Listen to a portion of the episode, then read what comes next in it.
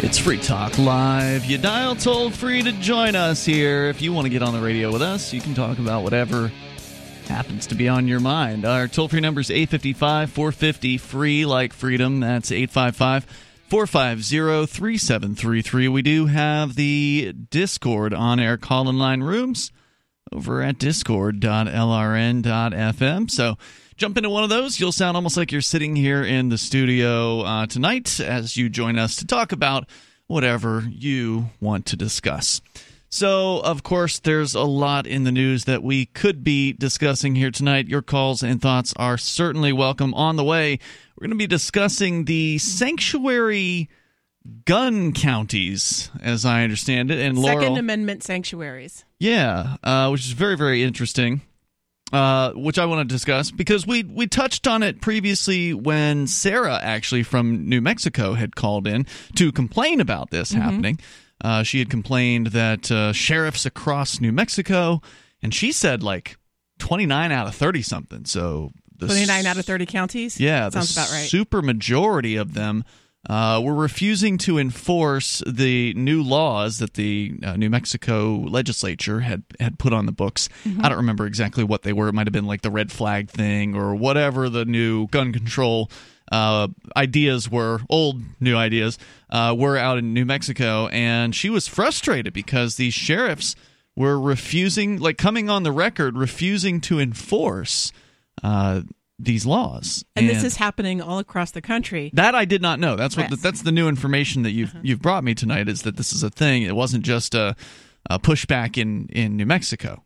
So you've been following this, Laurel? It's basically an organized rebellion. A lot of newspapers are calling it a rebellion. And it is local sheriffs and local elected officials in counties. So far, some of the places where this is happening are Washington State, Oregon, Colorado, Illinois, New Mexico, North Carolina, and it's spreading. More and more places are starting to do this. And it's local police are basically, in a lot of cases, asking the people to put this to a vote to give them permission as the police not to enforce recently passed gun laws in their state. And it almost doesn't matter, which laws it is that they're protesting, because it's going to vary a little bit by state, and there's some red flag laws in a few places.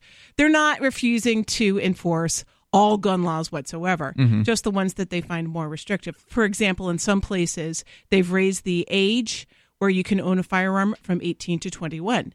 So in some of those places, the police are saying, we are not going to confiscate guns. If we see somebody with a gun, we think they're 18, under 21. 19 or 20. We're not going to ask them any questions. Okay. They're saying they're not going to enforce it. Well, I love this. I'm glad to see that it's happening, and glad to see that it's spreading. I mean, I wish it would have happened sooner and on other issues like, you know, the war on drugs, for instance. But, you know, these sheriffs, a lot of them obviously understand the right to bear arms, many of them. Whereas maybe they don't understand other rights, like the right to bear plants, for instance.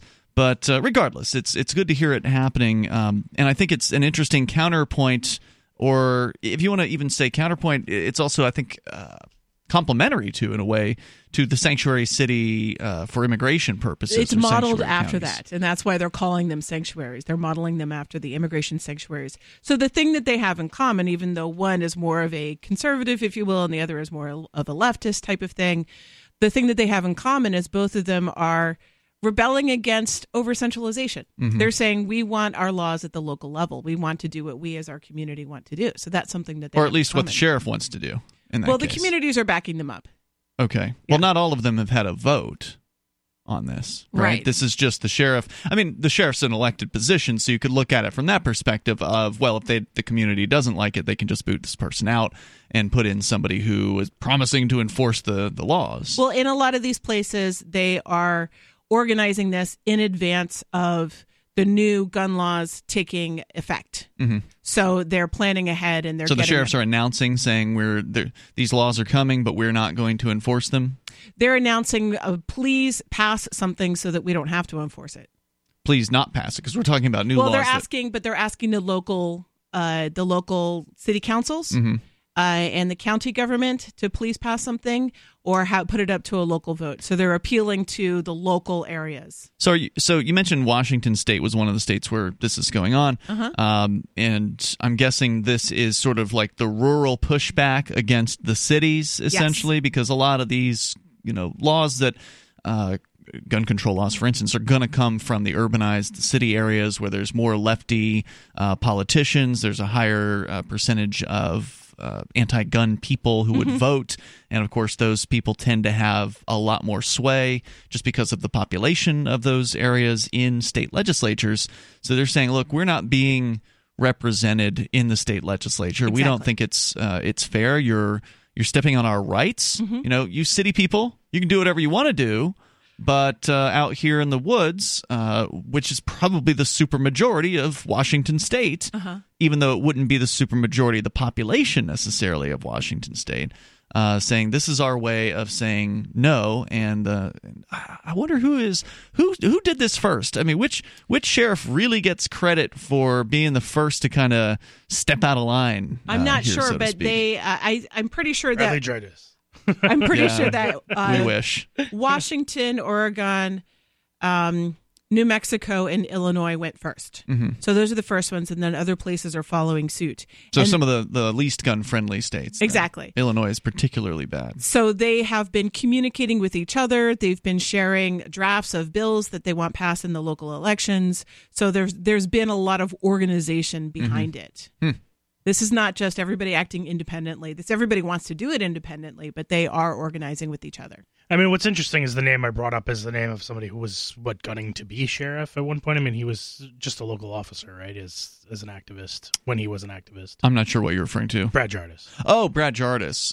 No, Brad was kind of an unfortunate story with his mental health, but yeah, Brad was a 10, 11 year kind of veteran, if you will, of I think it was Epping, New Hampshire Police mm-hmm. Department. So over close to Manchester, he was, by all indicators, a successful cop, right? Like mm-hmm. he was a cop for 10 years. They didn't fire him. And he came out against the war on drugs as just an officer. I don't think he had attained right. any kind of rank, but came out against the war on drugs and was targeted by the other officers in the department for harassment, doing things like drawing pictures of him that were not flattering and, drawing things mm-hmm. on his car at work. And ultimately, they tried to get him dismissed, to get him fired from the department over this. The Liberty community came out to support him at that firing meeting where they have to have like a hearing that's open to the public to attend. I think the police had anti-Brad shirts on, I think, or like some kind of anti-rat shirt or something. I forget what right. There was like this intimidating shirt that one of the cops wore. That real wasn't, representative of the thin blue line yeah. before that became a big thing. He had broken...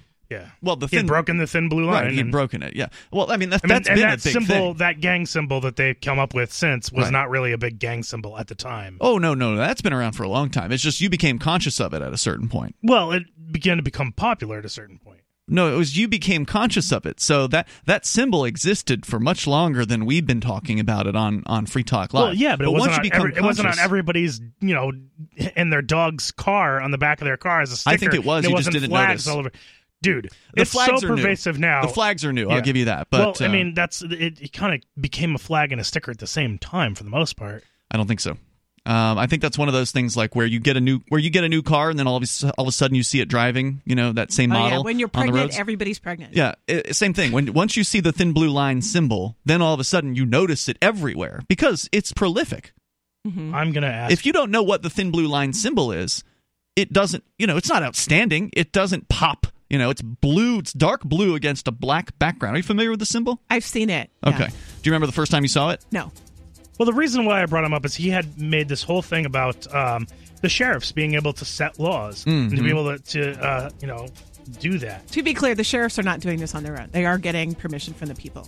So there was a spike in popularity in like 2015, 2016. I mean, it was not huge back when the trend started. There's more coming up here. 855, 450, free like freedom. It's Free Talk Live.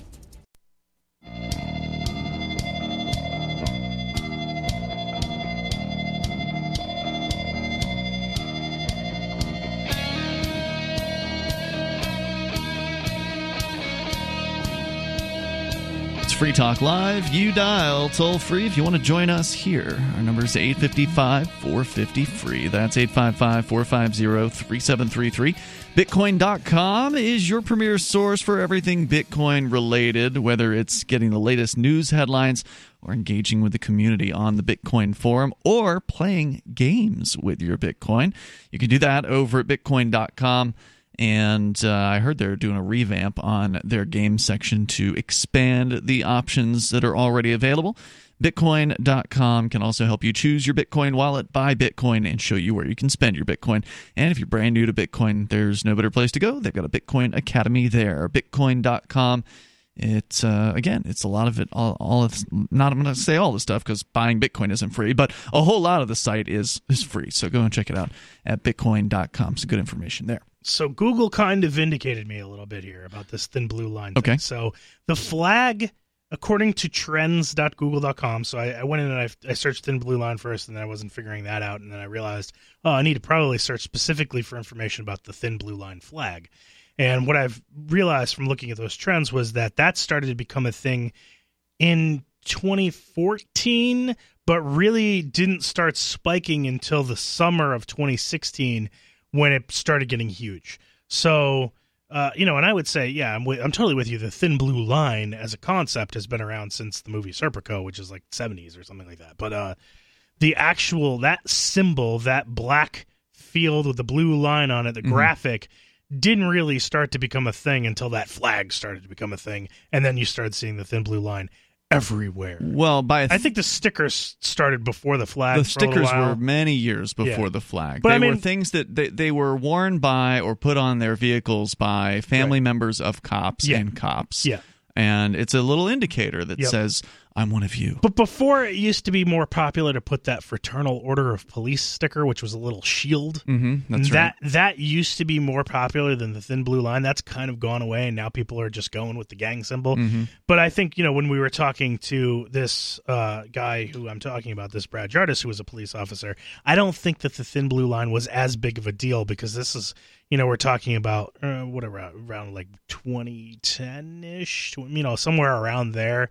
And that's that's when I'm talking about him, and he was talking about this plan where he really had this belief that the sheriffs could have massive influence over the law, and that the sheriffs would be more likely to use their discretion. Well, it's a common patriot belief, the idea of having the good patriot sheriff who actually uses his discretion and doesn't enforce bad laws. Right. And honestly, it would be nice to have more conscientious people. What's the name of that old cop show?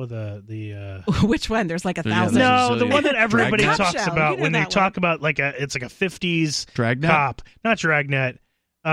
Is it a newer cop show? No, it's not it's like a 50s cop show from the 50s. Yeah, and they always you're always naming, when you're talking about the good cop, you normally name this one character from a show. And it has Don Knotts in it. Maybe. Oh. Yeah. I can't remember the name of the show though. I know what you're talking about now. Yeah. Yeah. Don Knotts, and the Mayberry was the town, right? Yeah. That was the name of the town. Yes. And of course, we're going to come up with all the details except for the name of the show. Somebody has to call us. I wonder how many people put Andy Griffith. Yeah, Barney Fife. Yeah. Barney Fife being the nice. That was the sheriff, right? I wonder how many people put that sticker on their car just so they don't get pulled over. It doesn't work. You've tried it? No, that's just what they. I can't imagine you doing that. No, that's just what they say. Uh-huh. Is that it's become so popular to where the use of it is not going to get you out of anything. I wonder what would happen if you took a picture of Don Knotts as Barney Fife and put that on the back of your car. What would happen? I have no idea. Officer, what seems to be the problem? I don't know if I've ever seen that show. How old are you that you watched that? It was on Nick at Night. Yeah. Yeah. Anyway, I don't know where we were going with all this. I've seen Don Knotts and other things, Three's Company. I mean, come on. Sure. So let's go back around to the story. I wanted to say just how common this is becoming. According to a Reuters article, 63 counties or municipalities in Illinois have passed some form of firearms sanctuary resolution. 25 of New Mexico's 33 counties. In Oregon, voters in 8 counties, see again, these are the voters who are doing this. Voters in 8 counties approved Second Amendment prevention ordinances last November. And then so here we have in Washington. So there's 102 counties in Illinois. So that's more than half of the counties. Yeah. And I know it's over 24 in Colorado. Mm-hmm. And then there's a whole lot in North Carolina. So this is really, really getting a lot of momentum. I haven't seen in the articles anything clear that says who's organizing it, if they are. I know that they're speaking to each other. I have had a number of people tell me that it is Joey Gibson of Patriot Prayer who is doing a lot of the organizing or facilitating. I don't know whether now, isn't Patriot Prayer a group that sort of responds to the Antifas in the Northwest? Yes, yes. So like a conservative. I'm sure they've made it onto SPLC's list, mm-hmm. but I mean, so does everybody. I'm surprised you're not on the list. I'm in an article about a state rep in New Hampshire. There's a state rep who is kind of like one of those outside the system, you don't need a driver's license to drive kind of state reps here in New Hampshire. He's a real character. His name is Dick Marple. If you ever want to see a pretty entertaining video, as an attorney, you'll probably be amazed by it. He goes into a court in Concord District Court and literally spends 20-30 minutes shouting at the judge and doesn't get arrested for contempt. He's totally into like a lot of the conspiracy, like the courtroom conspiracy stuff. Like, have you heard the stuff like where if you don't cross the bar, then you haven't consented to the jurisdiction of the court? Have you ever heard of those theories as an attorney? Yeah, so he totally like buys into that kind of stuff, and so it's fun to watch somebody actually try to put those theories into motion and see what happens, because I was there with a video camera to record it, and it's super entertaining. I think that video's got over 500,000 views on YouTube at this point. Yeah. When do you think they teach those things in law school? That no one seems to know about. Right. She didn't know about it. Yeah. So. Oh, the little secret stuff. Well, maybe I know it. I'm just pretending. Well, no, the claim is that only some people know. Right. So like the higher ups. Oh, so I'm not cool enough. The judges and, those folks. You haven't yet reached the seventh circle of the Illuminati that tells you about the fringe on the flag. You haven't been inducted, I guess, into whatever cult they're talking about. But he's a real character, and I think SLPC or SCLP or whatever they are, the SPLC, the Southern Poverty Law Center. They wrote an article about Dick Marple, and I got a mention in that. So I guess technically I am on that side. You are somebody if the SPLC hates you. Finally. I've made it. You got your hit piece. So some people obviously are upset about these sanctuary counties. Well, because it's local people saying, you know what? We're just not going to follow your laws. They're saying it to their the state legislature. Say, you know what? We don't like it, and we're just not going to do it. Great. I love it. I wish we had more of that. And maybe this will be the beginning of more of it, perhaps. I hope this isn't just a one-issue, one-off thing. You think, well, the immigration sanctuaries have been around for a while, but I think a few years at least. Yeah. That's kind of the point. They've been around since the 80s. Oh, really? So it took decades for that to gain acceptance. Mm. This Second Amendment sanctuary movement is happening very, very much faster. And I think that says a lot. All right, there's more on the way. If you want to comment, you're welcome to join us. If you're in Washington or New Mexico or one of these places where this might be some controversy and you want to weigh in, feel free. Our number is 855-450-FREE. That's 855-450-3733. Coming up, Joe Biden on the way. It's Free Talk Live. The Bitcoin.com wallet is a simple and powerful full-featured wallet that allows you to send and receive Bitcoin, BTC, and Bitcoin Cash, BCH, with anyone, anywhere in the world. It supports both single and multi-signature wallets and is available in multiple languages. The Bitcoin.com wallet is available on Windows, Linux, Mac, Android, and iOS devices. Use the Bitcoin.com wallet to buy, send, store, and receive both Bitcoin, BTC, and Bitcoin Cash, BCH. Learn more at wallet.bitcoin.com. That's wallet.bitcoin.com.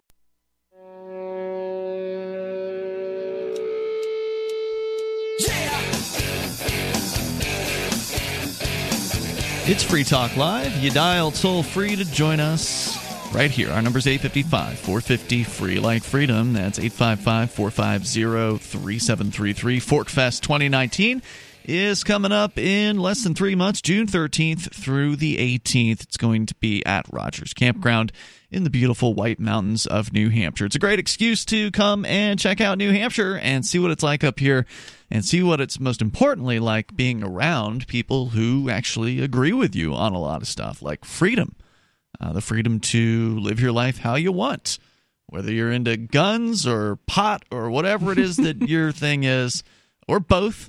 I suspect they will be in, available supply at the Forkfest. You go to forkfest.party to learn more about it. And again, it's June 13th through the 18th. Beautiful place to go. Rogers Campground is spectacular. Laurel, have you ever been up there? I know you're newish to New Hampshire.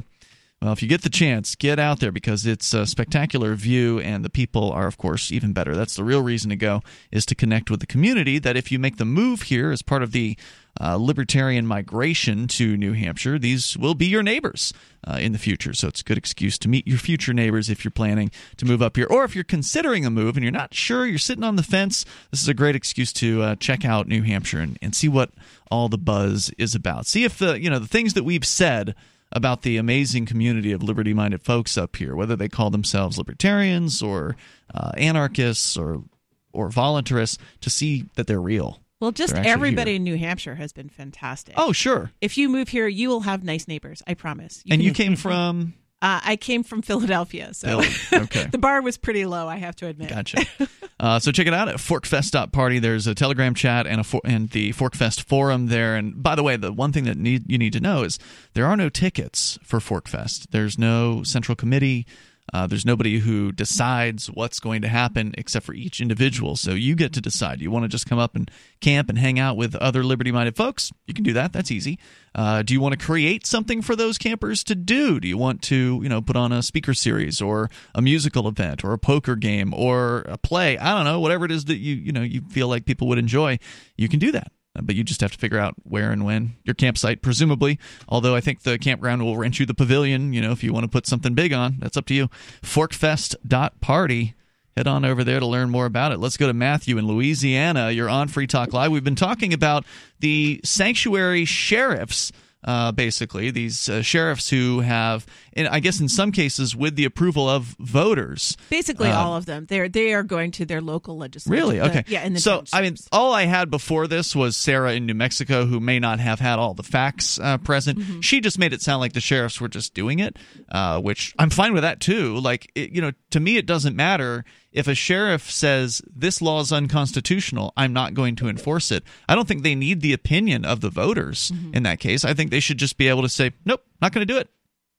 As a sort of a final check and balance on this messed up system that we have. The more checks and balances on an out of control government, the better, whether it be the voters who are a check or the jurors. Jury nullification, of course, is the classic final check where if the cops are enforcing a bad law, the jury can let somebody off of it by voting not guilty. But this, having a sheriff in there, prevents that from ever having to happen because then the law just won't be enforced in the first place. And if the voters don't like it, they can just vote the sheriff out the next time around. So there's always going to be a vote in the case of a sheriff. I don't think there are appointed sheriffs out there, are there? I don't know. Yeah. Anyway, Matthew, you're on Free Talk Live.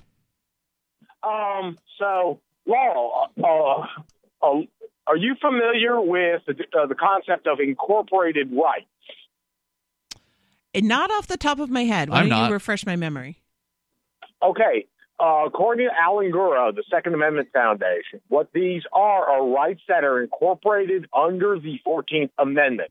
They are granted to all citizens of the United States.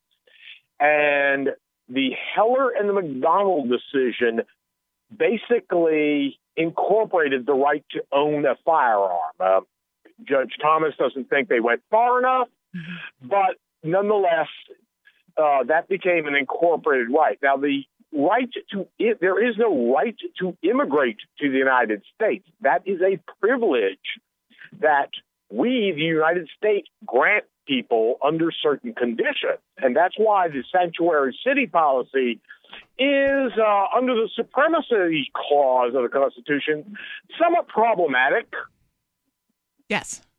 I mean, you're describing why the immigration sanctuaries are different from the Second Amendment sanctuaries. And I think that what you're describing is an important distinction. I'm not clear on this. What are you saying about the It's basically that the Second Amendment sanctuaries, we're talking about a constitutional right, whereas for the immigration sanctuaries... You have the right to travel. No, the right to liberty, life, liberty, and the pursuit of happiness. And if the pursuit of happiness, that is actually in the Declaration of Independence. And believe me, I wish that they would pay more attention to the pursuit of happiness. But the federal government isn't authorized to control immigration, only naturalization. It's inherent in sovereignty. It was the Supreme Court that said it's inherent in the sovereignty of the nation. Okay, but it's not constitutional. Yeah. It's not described in the Constitution, right. No.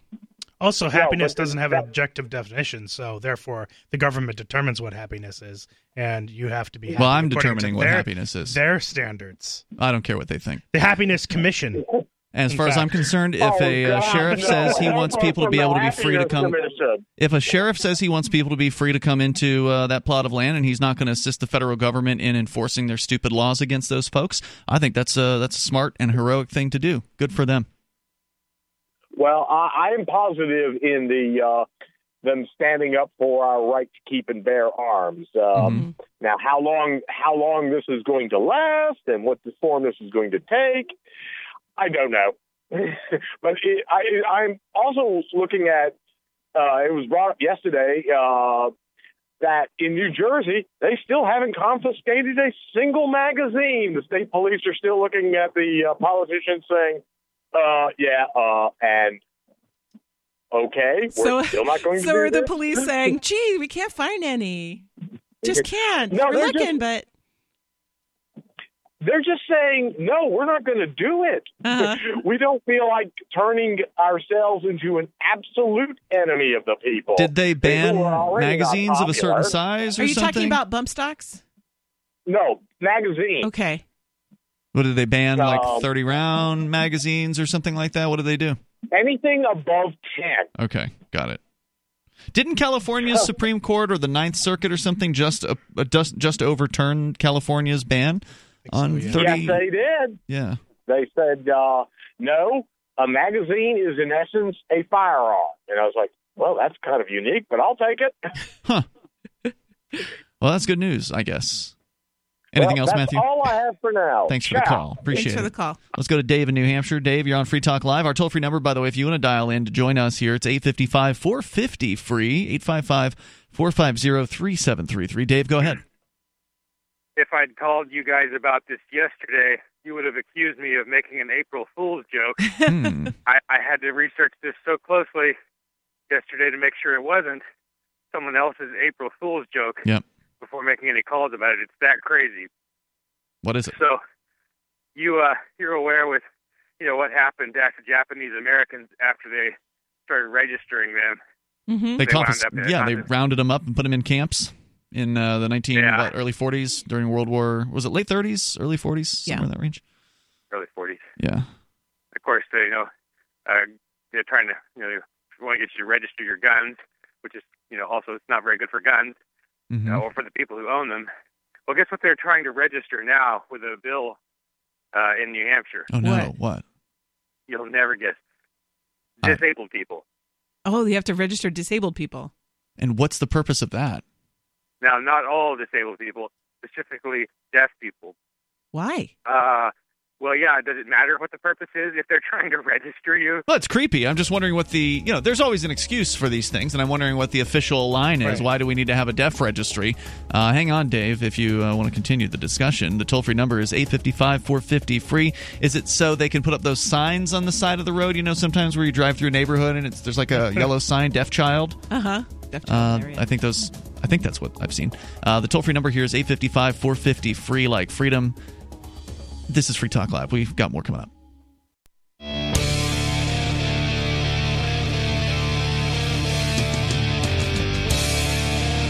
It's Free Talk Live. You bring up whatever you want. Take control of the airwaves here. Our number is 855-450-FREE.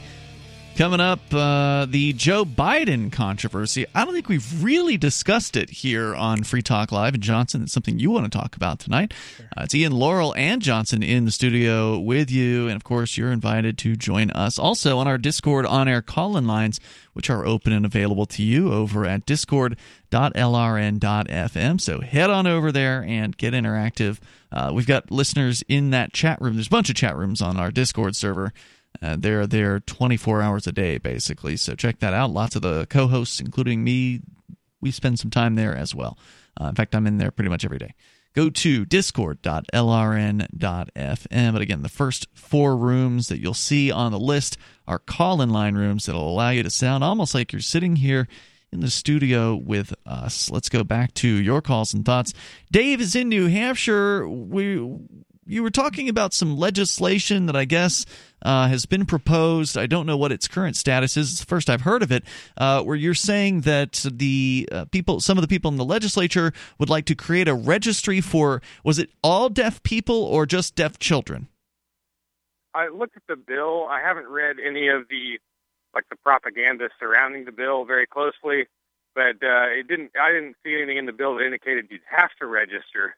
So that's that's possibly a good thing. But I could have missed that. Does the bill say anything about its intentions? Like, what was the reason?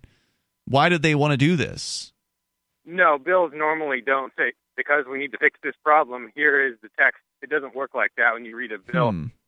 Sometimes they do. Sometimes it's like, whereas, da-da-da-da-da, whereas, this and that, and they kind of lay it out. But so you're not clear on this. There's just some state rep wants to create a state-run registry for deaf people. Yeah, it looked like 2 or maybe 3 Democrat state reps, and it's House Bill 487. Mm-hmm. But yeah, I just don't know that much about it. I think it gets a hearing tomorrow, the 3rd. And if you go to nhliberty.org, you can figure out how to email the reps if you live in New Hampshire. Huh. So, I mean, you're just sort of opposing this on principle of we don't need – the more registries that we have, the worse off people are going to be, because whenever the government has information, they generally don't use it for people's benefit. Well, to know whether or not you should be against the government bill, you just need to know whether it costs money. And every bill in New Hampshire is given a financial note as far as what those bills would cost. And so it looks like this would cost on approximately $80,000 to $90,000 a year. Wow. To administer this particular program.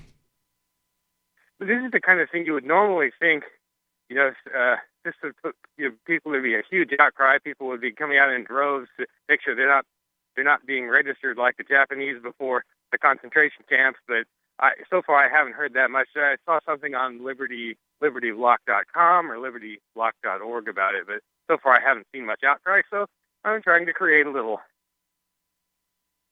Yeah, it's creepy. I am looking at the proposed law here, and it does say that physicians and other licensed or certified healthcare provider who's qualified by training to make the diagnosis, who then makes the diagnosis, shall report all new cases of this diagnosis to the department in a form and manner prescribed by the commissioner. So it is a requirement upon the medical community, doctors essentially, whoever it is. Sounds like a HIPAA violation. It's people's private medical information. Well, it says the code shall not include the name or address of the person. Well, then is it a registry? Oh, wait, no, never mind. No, it does say the report shall be in writing and shall include the name and address of the person. It's just the code within the department, I guess, won't.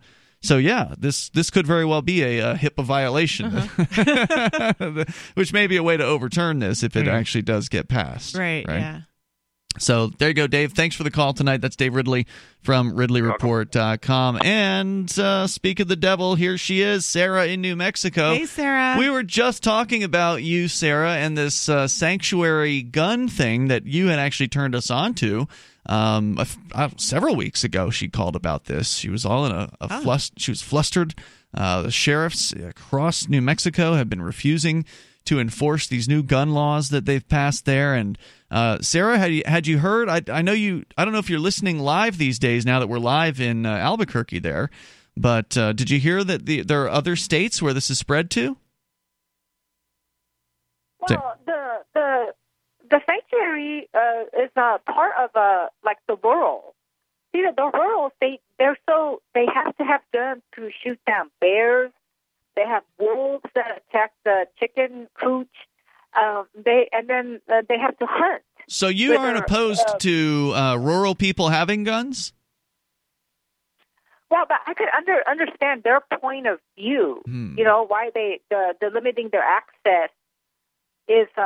So that actually, I could understand why the rural people. Those are the rural sheriffs that are for the sanctuary. Well, isn't most of New Mexico rural? Yeah, 30 out of, 29 or 30 out of the 30-something counties there have... I mean, really, let's be honest. Even your cities are rural. Come on. I mean, Albuquerque's not that's what I'm talking about. Rural. We have this, gun culture for the last 100 years here in New Mexico because the whole state was rural. Mm-hmm. The whole state was just a cow farm. I mean, there was no such thing as city. But now we got problems because the cities are becoming populated. I mean, Albuquerque is more than 500,000 in the... the downtown or metro or whatever. So that's pretty big. All I know is Bugs Bunny used to always make a wrong turn there. Right. This is one of those differences of perspective. You know, you're living in New Hampshire. Should have put down the blue meth. Versus living in Philadelphia. To me, 500,000, ha. But look, Sarah, so what you're saying is you can understand why people in rural areas need guns to defend against bears and wolves. But could you also see that maybe somebody in a city might need a gun to defend against a crackhead that's crawling through their window with a machete in the middle of the night? There's probably more people attacked by crackheads than people attacked by bears. Most likely. Well, the thing about it is that it's the opposite way here. I feel like the more guns, that they'll use it against the homeowner. And the car thieves will shoot the people that come out. And see, here's the thing you're missing, Sarah. When people are criminals... and they're willing to break the law because it's illegal to put a gun in your face if you're sitting at a stop. You know, if you're sitting at a stoplight in a car as a driver, it's illegal to walk up and tell that person they got to get out of their car so that the person who wants the car can just steal it. That's called carjacking, and it's highly illegal. So whether that person has a knife in their hand or a gun in their hand or a taser or whatever weapon it is they've chosen, that person is already willing to break the law and risk felony charges to try to steal your car. So what makes you think that they're going to respect the other law that you want to see enforced on guns? Why would a person who's willing to risk felony charges not acquire a gun to take that risk? I actually called in about... That's fine. You don't have to answer the question. Your silence is enough. Go ahead. What were you calling about tonight? Yeah, I mean, you know what? I actually called in about how I like Circle K, and Circle K was going to expand their stores, and you throw me this calculus big giant question. Calculus question? It's because you called about it before. Well, Sarah, when I got here tonight, and I said that I wanted to talk about these sanctuary cities for guns, they said, hey, Sarah called about that. So we were all hoping that you would call in so we could talk about it because you had brought it up before. You knew before they did, which is kind of impressive. Yeah, she filled us in on this weeks before you brought the story to the table. So it's fine, Sarah, if you want to talk about Circle K. I mean, I've actually been to one recently. They have them down in Mexico. Well, the thing is, Circle K, they're expanding their store, and as we know, most of the stores have been closing all over the country. I didn't know that. Toys R Us. Did you guys know Circle K's been closing their stores? Yeah, I grew up in South Jersey, and we didn't have it, so... No Circle K's down there? Nope. Okay.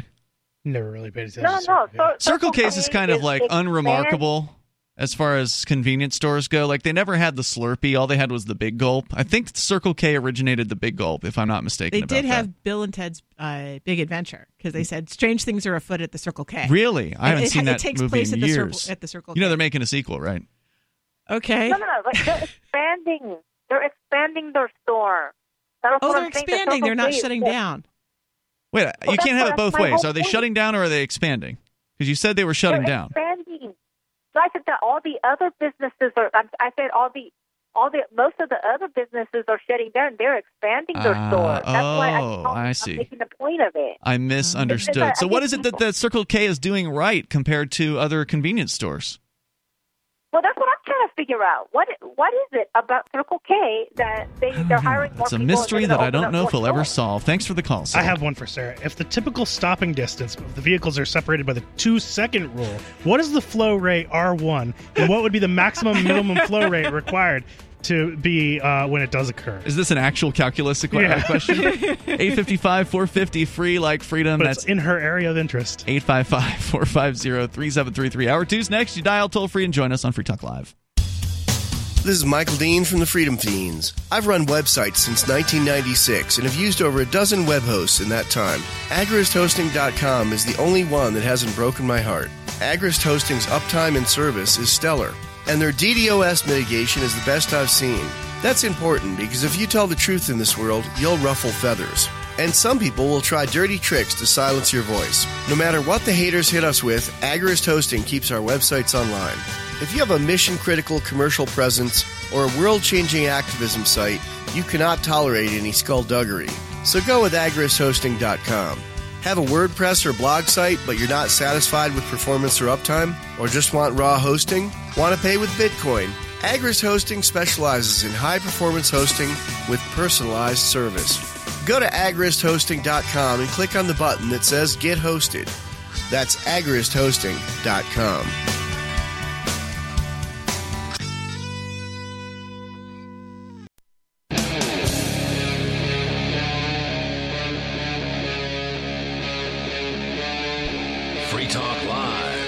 This is Free Talk Live, and you can take control of the airwaves here. You can bring up whatever's on your mind. Our number is 855-450-FREE, like freedom. That's 855-450-3733. We do have the Discord on-air call-in-line rooms at discord.lrn.fm. So hop into one of those. You want to get on the air with us in the studio with you. It's Ian. I'm Laurel. And I'm Johnson. I have to correct my error. I was corrected by one of the chatters in the Discord server in the On Air Now room. Apparently, the Big Gulp, I misremembered, is actually a 7-Eleven product, not a Circle K product, which is what we were discussing before, because Sarah had called in saying that Circle K was expanding, and I was just openly commenting, like, are they even noteworthy for anything? Did they ever do anything that made them stand out amongst all the other convenience stores out there? And I thought it was the Big Gulp, but that was 7-Eleven. So I do have to mention something, because I Google things when we're talking about stories and whatnot. Mm-hmm. And while we were talking about that, we made the joke about the the Bugs Bunny always making the wrong turn at Albuquerque. Right. So I just threw that phrase into Google and found this amazingly ironically titled news story, because how the goofy news always titles their stories. Titled "This One Wrong Turn at Albuquerque" about. Apparently in 2016, hidden amongst shipments of carrots across the border from Mexico, they were wrapping in, like, it looks like some sort of maybe like orange electrical tape and saran wrap.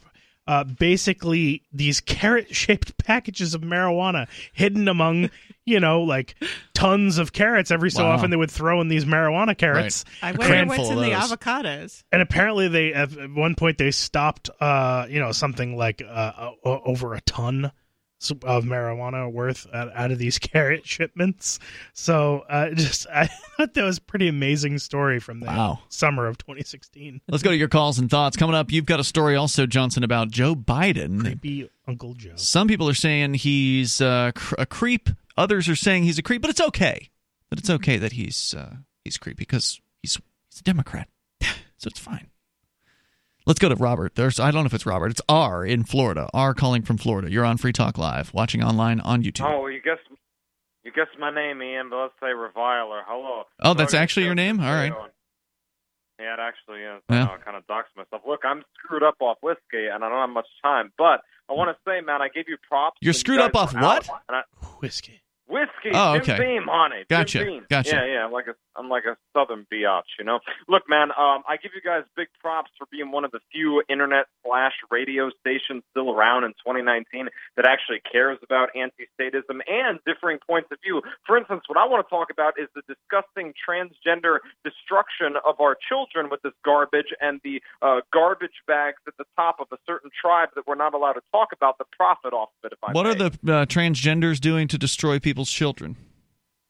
Okay, so what they're doing, not all of them overall. You have some good people like Ariad Zamezo and some others, for instance, right? But what you have overall is a colluded effort of those to try to subvert biology, just like they've subverted race, just like they've subverted nationalistic identity, and they tell kids, oh, if you feel like a girl even at 3 years old, that's fine, be a girl, as low IQ, browner scum are imported by elitist certain nosed buttholes that we're not allowed to mention to destroy us and subvert us as white people and Europeans. That sounds like some really paranoid garbage. Well, it's really true, Mr. Ian. I mean, that's one thing with Cantwell. I'm not a big fan of his anymore either, as you know, but he is right about a lot of that, and he was not a racist and raised in a very multicultural home, just as I was as well, sir.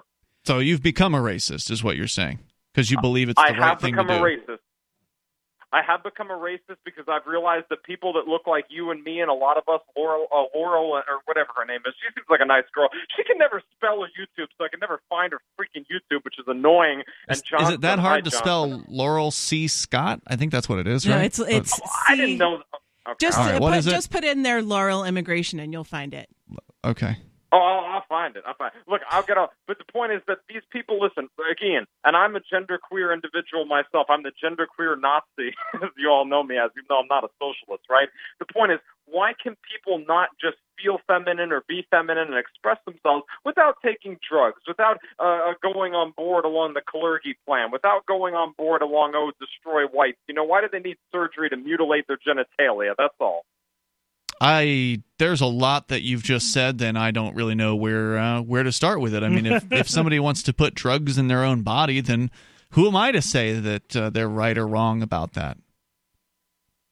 In my sectarian monarchist state, there could be a certain amount of blacks, a certain amount of transgenders, a certain amount of Jays even allowed, right? But if they start to subvert and destroy people, as George Lincoln Rockwell, great man, said, then they need to be, maybe get the wood chipper treatment like the communist scum. But the point is, you could be genderqueer or gender variant without... Why would any of those people want to go into your community anyway? I mean, it doesn't sound like a real friendly place. Yeah. Oh, you crossed the wrong person and you end up in a wood chipper. That's lovely. No, Ian, it's more than crossing the wrong person, darling. It's destroying... Well, didn't you say it was a monarchy, so therefore you would be in charge, right? Or some king? No, not me. Yes, a king or a queen. Some king, correct, god, right? You know, so you cross the king. Yes, sir. Or one of the king's men. Yes, sir. You go in the wood chipper. But they have a council. But they'd have a council. Oh, that makes it all okay. Sounds very Game of Thrones. The council voted to throw you in the wood chipper, so it's fine. Yeah, I guess it's a somewhat democratic thing on a small level, but you can't give low IQ scum the... Look, I love you guys. What you do? What do you have against low IQ people? You know the... I have it. Okay, the world. There's less empathy with low IQ people, as Charles Murray and them have found as well, Mr. Ian. There are some good low IQ people out there, like autistic and mentally challenged, or what we would call retarded people, who are very good people, who are more useful than some of the scum on welfare, white or not. But you know what I don't like? I don't like seeing people that look like us and our parents and our family that took care of us and did well for us, all right, and the straight traditionalist cis lifestyle being destroyed by Zionist pieces of feces. That's what I don't like, sir. That was a lot. He just hates so much. It's hard to unpack it all. Thanks for the call. At least you're very confident in your worldview.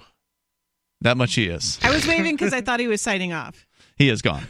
The toll-free number is 855-4FIT for now, 855-450-3733. But unfortunately, there are people like him in the world, as confused as he appears to be, because he's got the strange viewpoint of being a racist and wanting to live in this racial whatever monarchy or whatever he had said there. Sectarian monarchy or something like that. Sectarian racist monarchy. But yet he thinks that he's going to be fine even though he's genderqueer. Right. he's going to avoid the wood chipper. He'll get very comfortable with that wood chipper. The toll-free number here is 855-450-FREE. We continue, and we'll take your calls and thoughts about whatever you want. Johnson, since we're talking about sexy things, let's talk about Joe Biden. I don't know that I'm going to have to agree with you on that. But so the story here from Reason is several women have accused former President Joe Biden, a likely 2020 contender, of inappropriate physical conduct. One of these women, Lucy Flores, a former candidate for lieutenant governor of Nevada. Presumably these are Democrat women. Mm-hmm. Mm-hmm. Writes that Biden smelled her hair and kissed her on the back of the head during a campaign stop in 2014. Another woman, Amy Lapos, says Biden put his hands on her head and pulled her closer during a 2009 political fundraiser. He's very touchy. Yeah, well, there's lots and lots of footage of him doing things exactly like that. Yeah, you can just look up creepy Joe Biden creepy pictures, on Google image search, and And doesn't he do it to, like, children as well? Yes. Oh, yeah. Yeah. Yes. I mean, there's a picture of him kissing, like, a little boy on the lips, and it's like, what is going on here? I mean, there are some families where that happens, yeah, but maybe. I'm suspecting he wasn't a family member. I don't know if he was or not. It just is, you know, it's definitely Now, if bizarre. It's somebody that you know, and you know that this is okay. Mark says he does that with his kid. Yeah, I mean, it's a family member. There's no Well, everything that's going on. You know, if it's somebody that you know really well, and you know that this is the relationship you have, that's fine. But in a lot of the footage of him doing these types of things, these are women he doesn't know. He's meeting for the first time. Right, he's meeting for the first time. There's no way he could have gotten consent. Right, and there's a lot of, you know, pictures where it's like you can tell that the look on the person's face is like creeped out. We got more. You got you can tell us about it coming up here, Johnson. 855-450-FREE. That's 855-450-3733. And this, of course, is one of the more amusing parts of the primaries, where the Democrats, you know, and the Republicans attack one another. And so that's kind of fun to watch. 855-450-FREE. Like Freedom, you can join us here. Your comments on Creepy Uncle Joe. It's Free Talk. It is Free Talk Live. You can take control of the airwaves here. Bring up whatever is on your mind. Our number is 855-450-FREE, like Freedom. That's 855-450-3733. We do have the Discord on-air call-in-line rooms over at discord.lrn.fm. Liberty.menu is for individuals who reject the initiation of force and who agree to abide by the ethics of the non-aggression principle. If that describes you, then you ought to be over there at liberty.menu. It is basically a directory for events, businesses, and digital content creators, people who have a thing that they want other liberty-minded folks to know about. So if it's your business, you put your business up there, you show up on the map, other people who care about freedom can find you, and maybe you'll get some new business as a result of doing that. And it's free to do it, so you might as well be there. Unless you don't want people to know that you care about freedom, go to liberty.menu and you can get started there. And again, it's totally free. If you got more than one business, put more than one entry in. It's free. So liberty.menu. And you can use code FTL, not for a discount because, again, site's free. But that will get you a special Free Talk Live listener badge on your user profile. It's liberty.menu. We are sharing with you, Johnson, you've got some opinions, a story, or whatever it is on this Joe Biden creepy factor, which has kind of been floating around for the last couple of years. I remember seeing, you know, here and there a report on Joe Biden being, you know, unusually creepy for a politician. He's been creepy for a while, but it's really just people are talking about it more now. I mean, I find all politicians to be gross and despicable. They're all very creepy. Yeah, they want to run your life. Exactly. And so they want to get very involved in personal aspects of your life. This guy's just, you know, being a little more intimate, I guess, than your typical politician feels comfortable doing. And he's been caught on video and photographic evidence of him doing this for people of all ages. He doesn't seem to discriminate in that way. He's targeting elderly women. He's targeting children. Men. You know, apparently, cops. There's one of him like gripping the knee or like putting his hand on the leg of a fairly large police officer sitting in an audience, and the cops like looking very confused, possibly angry about and as well as the cop behind him also like, what is going on? So go ahead, Johnson. I'm not sure where we were with this or what story or what. Sure. So it says the article here goes on. Let me make sure. And just to go on before you do that, what I was saying right before we went to break was this is part of the entertainment of the primary process. Not that I really pay too much attention, but in talk radio we encounter some of the, you know, the primary drama here. I don't like politicians. I had a guy actually working here in the studio installing a new air conditioner because finally we've got the squealy old air conditioner out of the studio, which I should have done it a few years ago, but finally got around to it. And, you know, he'd never seen the studio before, didn't know what was going on here, and he asked if we'd interviewed any of the presidential candidates, and I was like, yeah, I don't want to talk to those scum. That's basically what I said to the guy. You had presidential candidate Darryl W. Perry on frequently. Well, he was a co-host of the show, and certainly that wasn't what he meant. Yeah.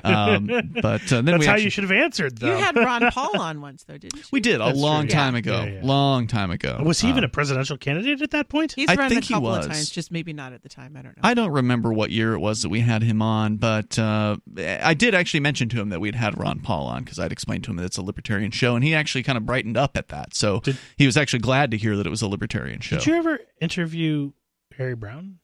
Yes, but not on Free Talk Live. Oh, interesting. I interviewed Harry Brown on the local radio stations that I was a disc jockey on. Right, awesome. I don't think I have a copy of it, though. That's the sad part. Oh. Yeah. So anyway, the entertainment of seeing these politicians eat each other alive. I enjoy seeing the state attack itself. Because then they're spending their resources attacking each other rather than us, and so I do enjoy that. Maybe you could contact one of the stations in Florida and see if they have it on a, one of those cart tapes for the old cart machine. I don't think so. I think those are long gone, and no, I don't think I would have recorded it to a cart anyway. Those are short-term things. Anyway, so it's nice to see the politicians attacking one another. This is obviously something that his opponents can go after him on, and they're going to feel like they should, because I've heard that the polls are showing, or that I haven't seen the poll, but I heard that he was leading a poll of Democrats. Is he really? At some point. So if he's the top dog, they're going to try their damnedest to take him down, right? Now, Johnson, I think you said before that he's the one you would never vote for. Yeah. Why is that? It's not because he's creepy. No, it's because he's responsible for the Rave Act is one of the largest reasons. But he's been responsible for some other really, really awful laws. The Rave Act, which came around in the early aughts, that threatened dance property owners, anyone who basically hosts any kind of a music festival. So if you're a landowner and you want to have a music festival, like say Woodstock, on your private land, they will take your land from you because there might be drugs present at your unsanctioned, unregulated event, and they will send in SWAT. And I mean, there was this event in Ohio that we covered many, many, many years ago where there's just video of them just beating on ravers. Just they had SWAT. Was it Ohio or the Utah rave? Oh, was it Utah? Oh, maybe it was Utah. The one that was outdoor where they had the helicopter come in? Yeah, they had helicopters come in and they had SWAT dropping out of helicopters to storm in and start like tear gassing and just beating the hell out of these like peaceful dancers. And it was in the middle of nowhere too. Yeah. It was like they held it purposefully, like in the mountains out in the middle of Utah. And then you have people who are tripping saying, "Do you see that? Do you see what I see? Is this happening?" It was real and horrible. Yeah, we talked about that a long time ago on Free Talk Live. Yeah. That was back in the Florida days of this show. Yep. We talked about that. Yeah, and there's some other things, but he's a bad man. Bad man. Yeah, very. This is one of the there's so many downsides of politics, but this is one of them, is that the impression a person gives, things like, is he creepy, end up being more important than what are his policies. Right. But that's how it goes. That's how it works. Because people can't seem to pay attention to. Well, all of their policies are awful. I mean, they're politicians, so all they argue over is how to control people and how to spend their money and extract obedience from them. But you like Ron Paul, right? And he's a politician. One exception to the rule. Ron Paul is not all politicians. Yeah, I will make an exception for Ron Paul, but he's now gone. So of the 535 that remain in Washington D.C., what about his son, Rand? They're awful, and he's nowhere near as good as Ron Paul. He's not even – if you call Rand Paul a libertarian, he will rebuff you on it, and he will claim he's not a libertarian. Mm-hmm. Now, there are some people who believe he's secretly an anarchist, but there's no evidence for it. It's just what they want to believe about him. Yeah. So to continue on here, it says here that these and other accusations lend credence to the media caricature of Joe Biden as – Creepy Uncle Joe, an idea the former Veep's critics on both the left and the right have been eager to popularize. The Me Too movement has made the public more attuned to sexual misconduct and warier about powerful men in government, media, and entertainment who stand accused of wrongdoing. Biden's reputation as a man who is overly familiar with women could hurt his campaign for the presidency, though anyone who thinks this is guaranteed to doom him should be gently reminded that the current president is Donald Trump. Yeah, but he's on the right, and it's who are they going to run from within their own party? Right. Well, it's a good point, though. I mean, the information about Donald Trump and his sexual proclivities and rudeness and such certainly came out during the campaign. Has been overcome. Yeah. But they have a different base. True, but I don't think most people are going to support openly the things that Biden or Trump were doing. No, they're not just going to look past it, is what they're going to do. There's more coming up here. It's Free Talk Live. Did you know you can legally exit the U.S. federal income tax system? Well, it's true, and thousands of American nationals are doing it. The 16th Amendment and the Internal Revenue Code are legal, but only in a limited jurisdiction. This is the basis behind the voluntary nature of the income tax. Learn the exit strategy provided by Congress. Find out more by visiting weissparis.com and watch our numerous videos. That's weissparis.com.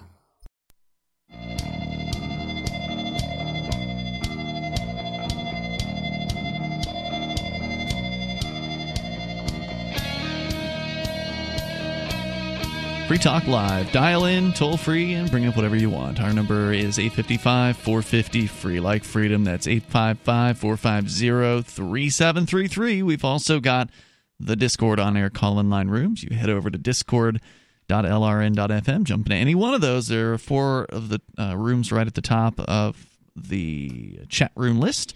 And we will see you in there. Join you, and we'll give you a quick mic check. Make sure everything's working all right with you off the air. And then we'll get you on with us. You'll sound almost like you're sitting in the studio with me, Ian. I'm Laurel. And I'm Johnson. Johnson is telling us about the latest on the creepy Joe Biden controversy that is getting more attention now because he's been talking about it. And I don't think he's officially thrown in his hat, at least not the last that I'd heard. But he's expected, as I understand it, to throw in to the Democratic primary for president, which means that the other candidates have a strong interest in targeting him. I think he's too old. He's 76. Well, wasn't Trump like 74 or something like that? Oh, Trump's pretty old, too. There's no maximum age to run for president. You just have to be at least 35 years old. Right. Trump's one of the old. I believe Trump is one of the oldest presidents we've ever had, if I'm not mistaken on that. Feel free to correct me if I'm wrong. I'm looking it up. The toll-free number here is 855-450-FREE.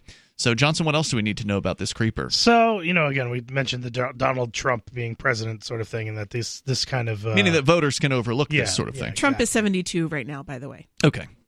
So it says, at the same time, it's important to not mischaracterize matters. Some forms of Me Too advocacy has eroded careful distinctions, particularly on college campuses. For instance, one of the viral images most associated with the creepy Uncle Joe headline is a picture of Joe Biden rubbing the shoulders of Stephanie Carter while her husband, Ashton Carter, was sworn in as Secretary of Defense.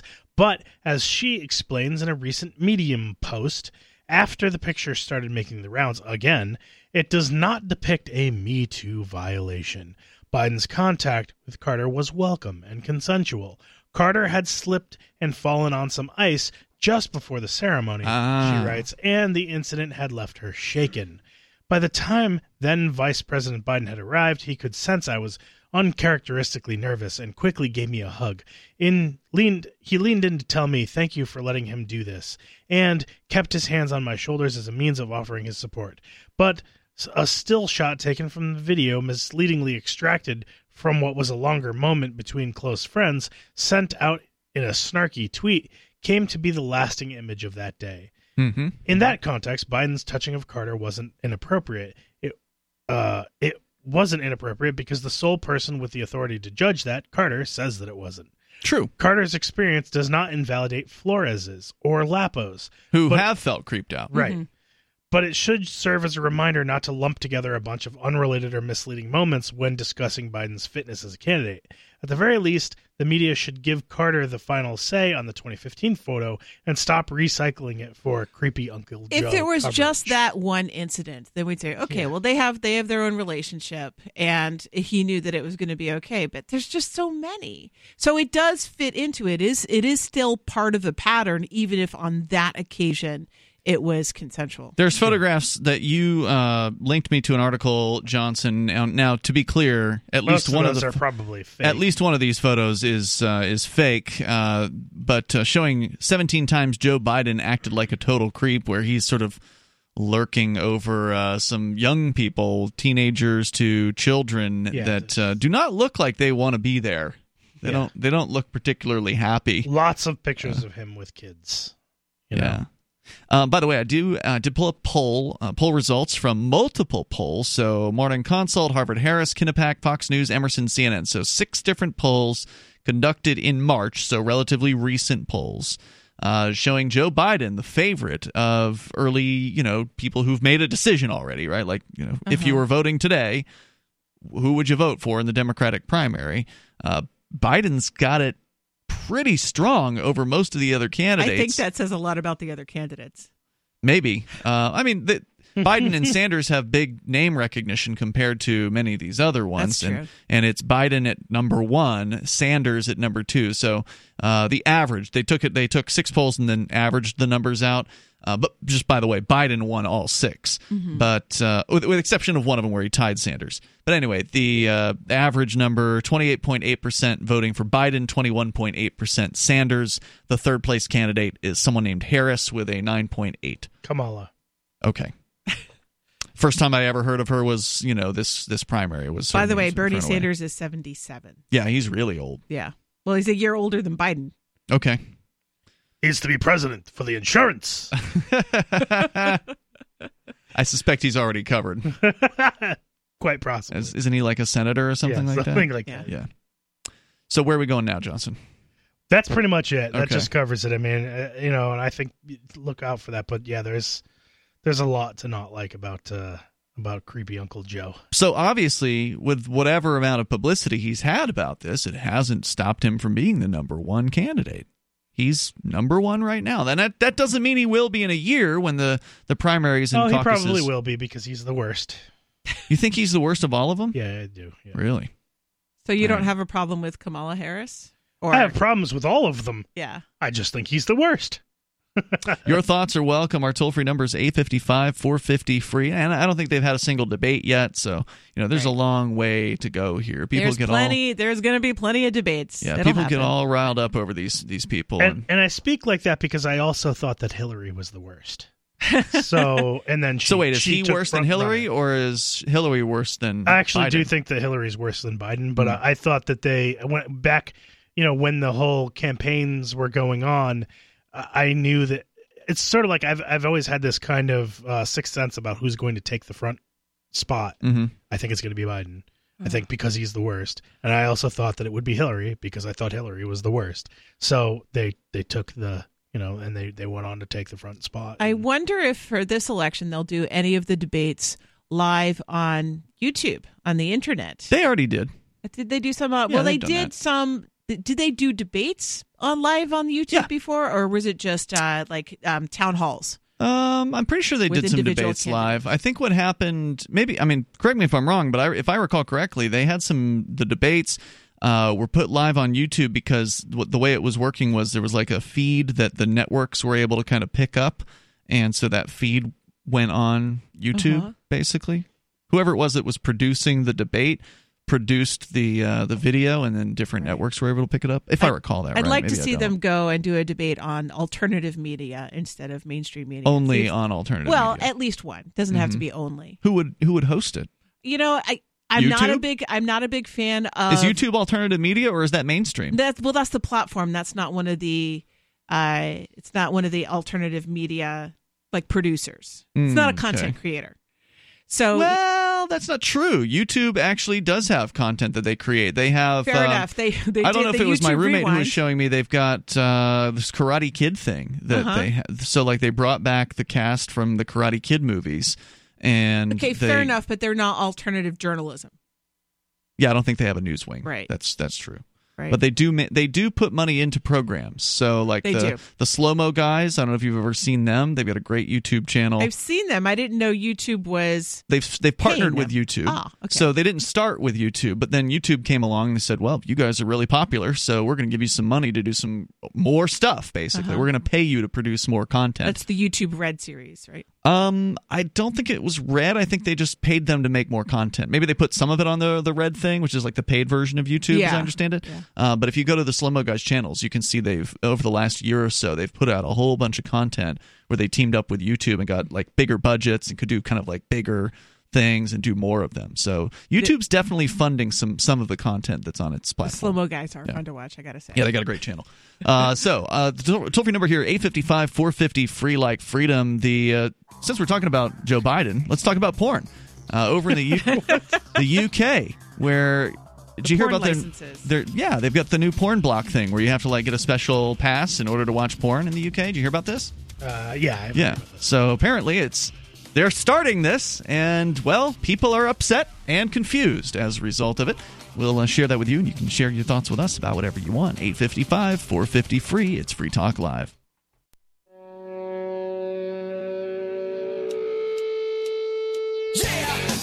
It is Free Talk Live. You dial toll-free to join us here if you want to.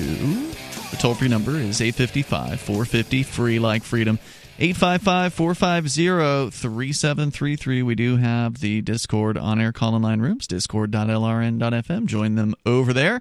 We'll get you on the air here with us. With you tonight, it's Ian. I'm Laurel. And I'm Johnson. As we continue with your thoughts, welcome. Though I do want to thank Aaron, who is a Free Talk Live Platinum Amplifier, which means Aaron is going way above and beyond the call of duty. We ask for $5 a month. He's doing $25 a month, so thank you. At least $25. Thank you for that, Aaron.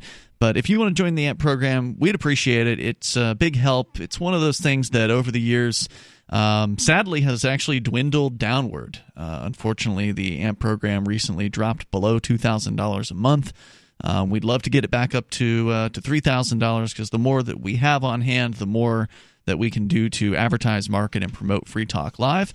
So we've got just under 200 amplifiers, so those are the elite people who really back up the show, and they appreciate what we do here on Free Talk Live. They want to hear us on more radio stations. If you want to actually, we just this weekend, we had a guy visiting our studio. He's a mover to New Hampshire who heard about Free Talk Live, heard of us for the first time on broadcast radio, and now he lives in New Hampshire.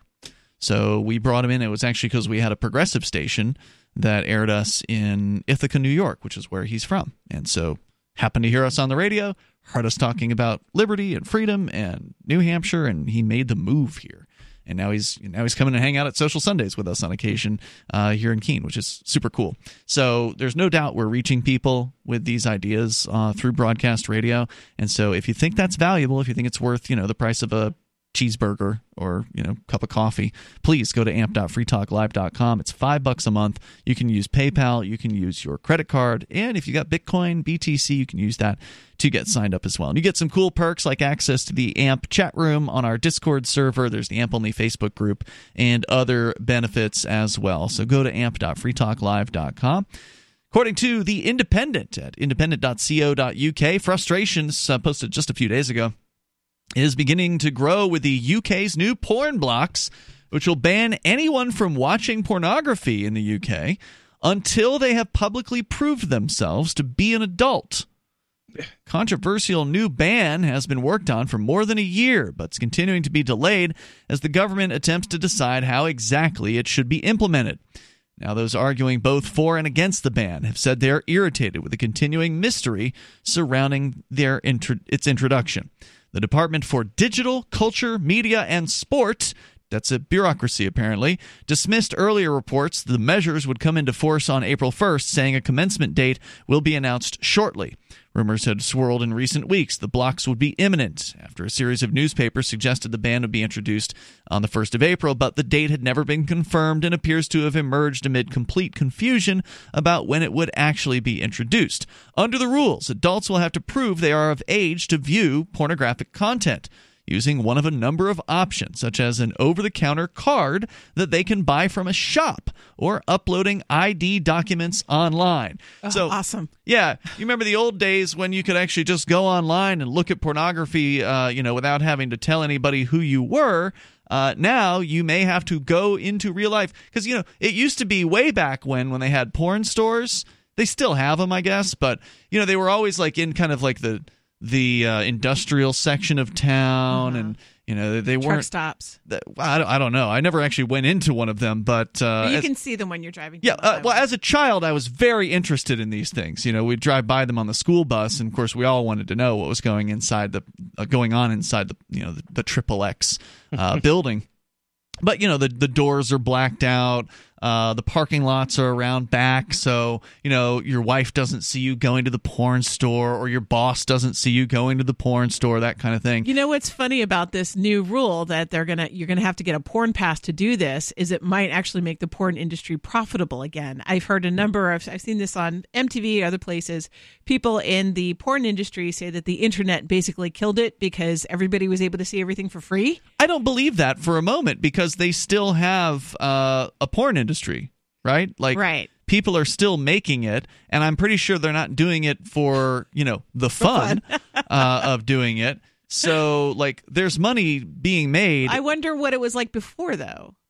Has it gone down? Has the revenue gone down? I doubt it. I don't think it has, but I've never looked closely at it. That's a good question. What is the porn revenue, the business of porn, its revenue today versus in the past? Mm-hmm. Because it's certainly more distributed now. Even though there's more of it that's free, it's easier to acquire now, unless, of course, you're in the UK, where they're going to try to make it more difficult. So you may have to actually go to a store and purchase a product. So now everybody at the store is going to know that you're going to go online to look at pornography, right? Because that's the only reason that you would purchase this particular product, some sort of an ID verification, basically. Can't even say you're getting it as a gift for something Right, else. Yeah, it's from my wife. So. So anyway, going on here, let's see. In 2018, digital minister Margot James said the UK could expect the age verification rules to be enforced by Easter of this year. Quote from an executive of a children's charity, quote, age verification measures urgently needed to help prevent children being exposed to harmful and inappropriate content need to be brought in as soon as possible. Now, I wonder if this is going to apply to the free porn sites. If you go to, they can't catch Pornhub, on these porn sites. So I actually sent you a link on another article in regards to this that talks about all the reasons why this porn block in the UK is one of the dumbest decisions ever, and giving the technical from Wired reasons, yeah, and how they're going to implement this, and yeah, it's very, very stupid. Oh, I would love to hear more about that. We'll continue with your calls first, though, so we'll talk more about the porn. Maybe that's the delay. They can't figure out how they're going to implement this. How's it going to work? Yeah. Let's go to David in San Francisco. You're on Free Talk Live, listening online. Go ahead, David. Oh, howdy.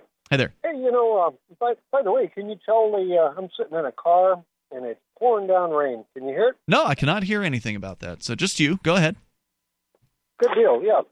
Well, I don't know if you noticed it, but Trump has decided to seal up the border. He's decided to... I heard that he was thinking about it. Has he done it? Well, God knows. Okay, so what I heard this morning, hold on. What I heard this morning about this was that he was threatening to close the border if some, you know, Congress or something didn't do what he wanted them to. Here's an update from the story. Washington reporting, the AP reporting, this published just a few hours ago. President Donald Trump eased up today on his threats to shut the southern border this week as officials across his administration explored half measures that might satisfy his urge for action, like stopping only foot traffic at certain crossings.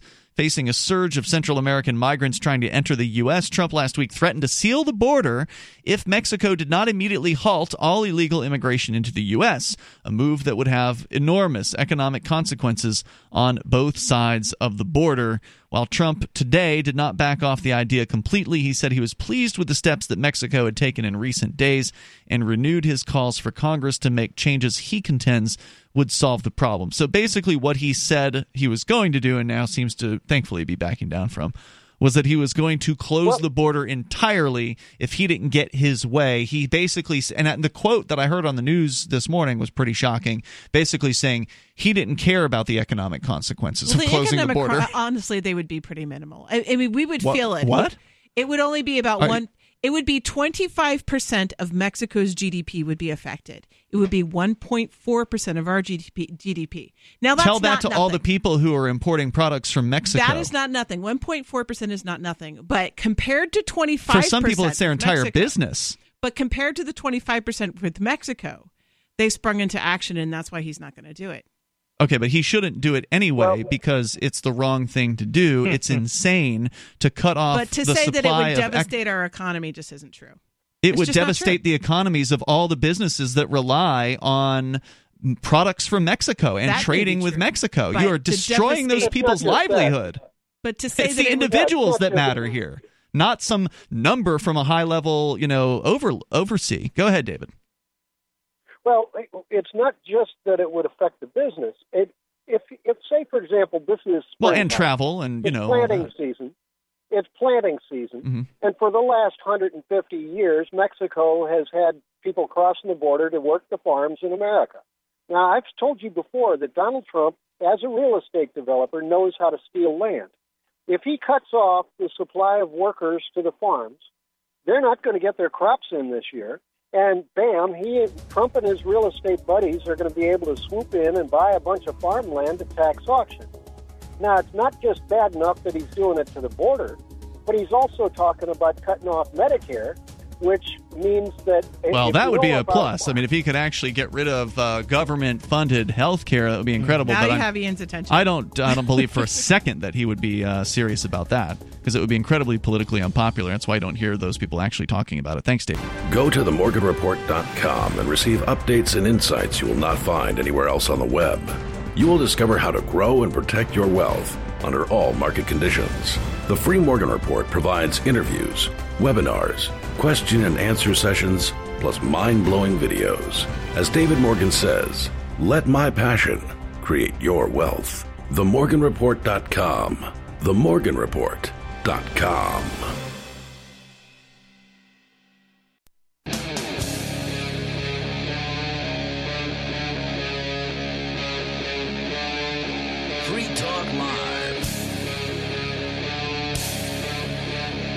It's Free Talk Live, launching into the third hour of the program. You're invited to join us here, as always. The toll-free number is 855-450-FREE, like freedom. That's 855-450-3733.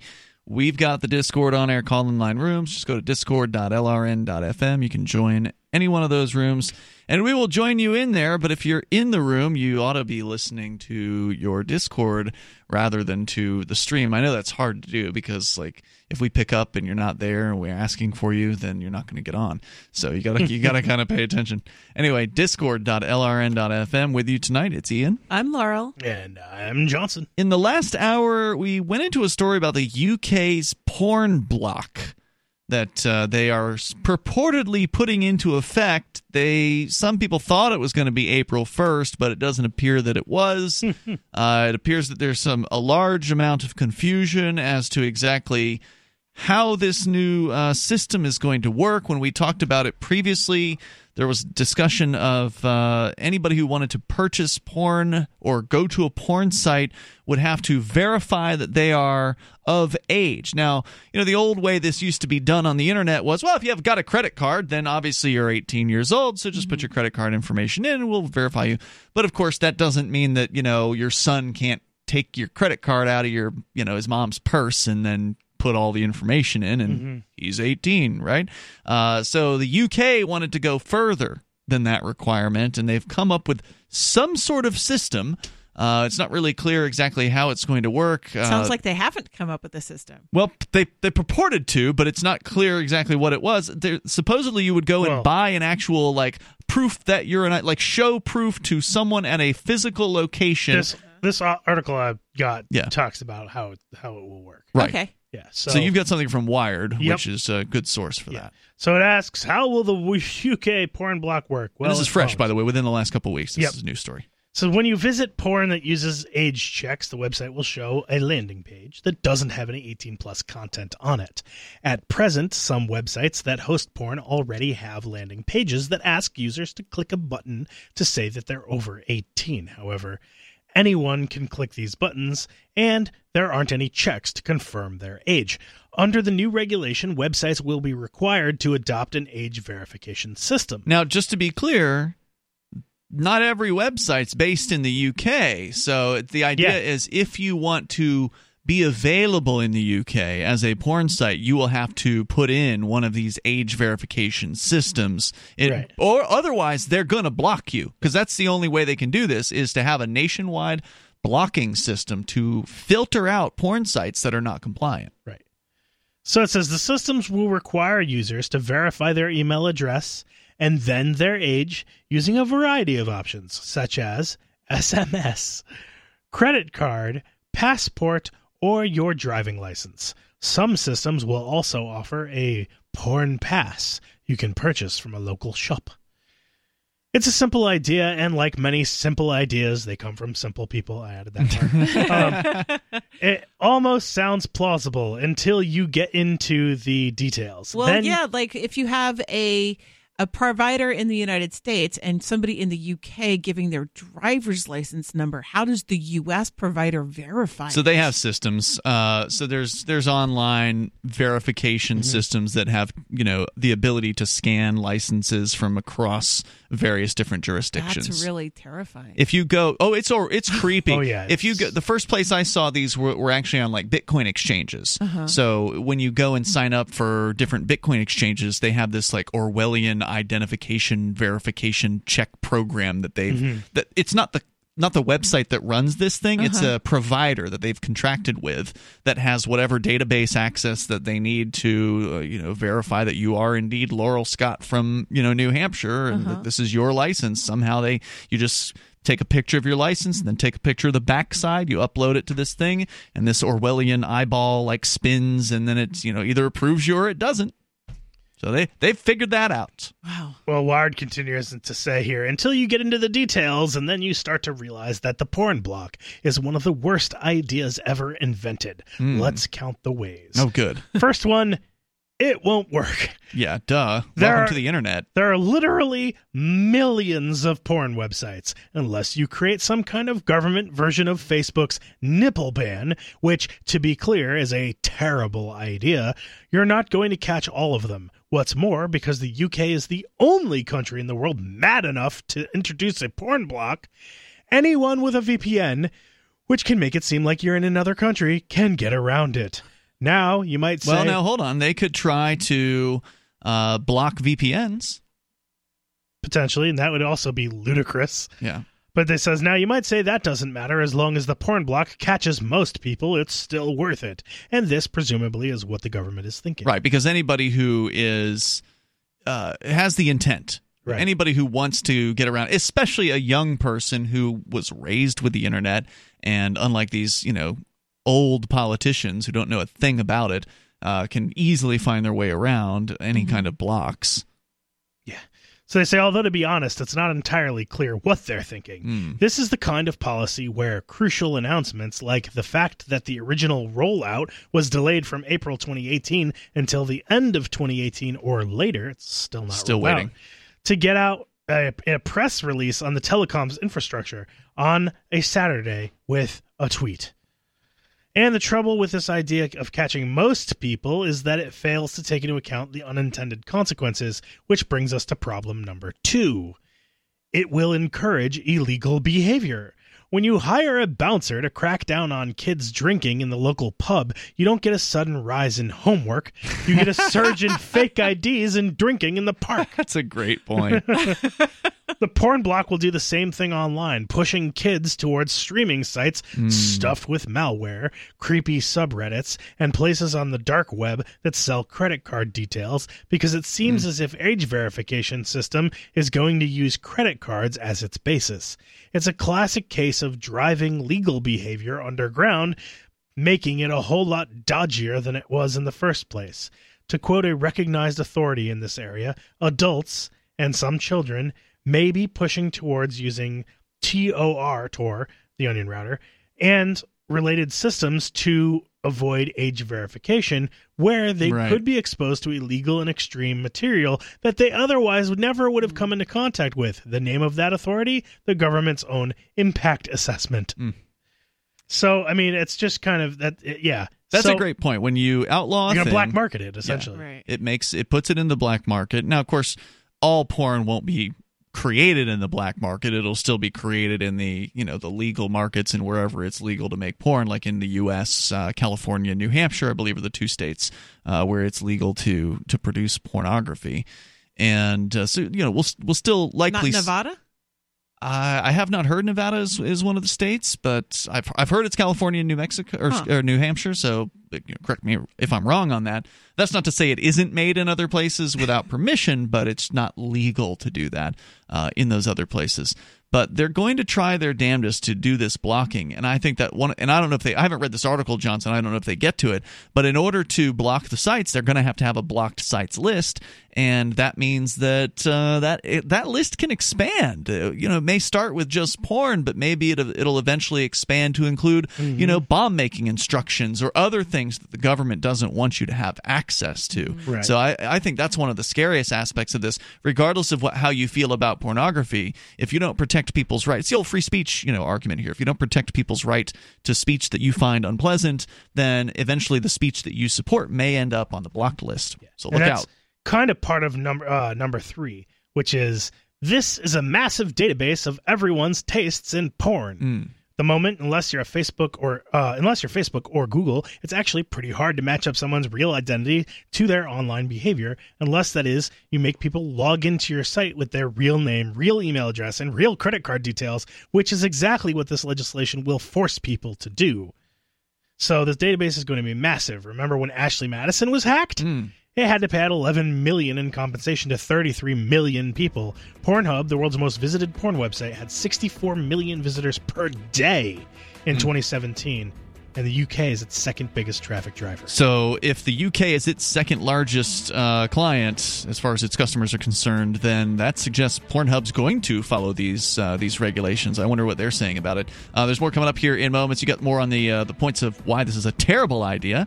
And we'll continue that in moments on Free Talk Live.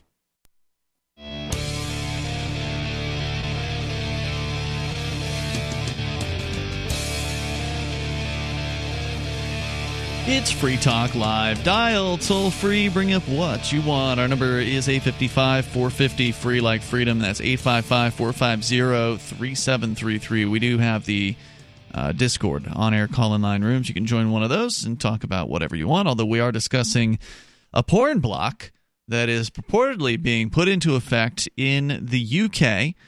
And, you know, there are some serious problems with this. In fact, Wired magazine is getting into some of the reasons why this is a terrible idea, beyond the obvious freedom implications of, hey, it's, you know, supposed to be a free internet. You're supposed to be able to put whatever content you want online, and people should be able to voluntarily choose to download it if that's what they want to do. But these politicians love to use the children as their excuse to try to control what people do on the internet. Of course, that's the basis of this claim, is that there's porn on the internet and it's bad and kids are on the internet, and so therefore you need to buy a porn pass in order to be able to get access to porn if you're in the UK. That's their proposal. These passes will be available apparently in physical form, but you can also go through one of these adult verification providers online to verify via some means, purportedly credit card, passport, some sort of identification, because, you know, your kids couldn't possibly pull your passport or your credit card out of your purse or desk drawer. That would wherever. Never happen. No, they would never do that. Incidentally, I double-checked, and the legality of shooting pornography has only been court-tested in California and New Hampshire. That doesn't mean it's expressly illegal in other states. It's just that it's only in these two states where we know it's okay. Well, it may be illegal under, like, obscenity statutes or different interpretations. You're getting paid for sex. Right. So now that I've done a search on my computer, in what states can I shoot porn? I wonder what algorithms will give me for advertising based on my interests. Here's some video cameras you can buy. So I was curious about, you know, what's Pornhub going to do about this, Johnson? Because just to interrupt your story on Wired, I think we're on like 0.3 or 4. There is a story from Vice.com's Motherboard about how apparently India apparently revived an order that blocked pornographic websites. The story here is that in 2015, the Indian government ordered, which is according to this story, Pornhub is number 3, and as far as their number 3 country is India. So you mentioned the UK is number 2, India is their number 3. And in 2015, Indian government ordered the country's internet service providers to block access to 857 websites that were found to host pornographic content, citing a threat to morality and decency. after an uproar on social media from citizens as well as confusion and resistance from the ISPs themselves, the Ministry of Electronics and IT reversed the order less than 1 week later. To get around the blocks, Pornhub set up a mirror website, a copy that replicates their existing site at Pornhub.net. So Pornhub wasn't just going to sit idly by and lose however many millions of users they had from India. They just put up a new URL. And their new URL is almost identical to their other one. So that's right. Their plan wasn't even that clever, and it still worked. Yeah. Which tells you that these lawmakers who are doing this just can't figure this internet stuff out. Right.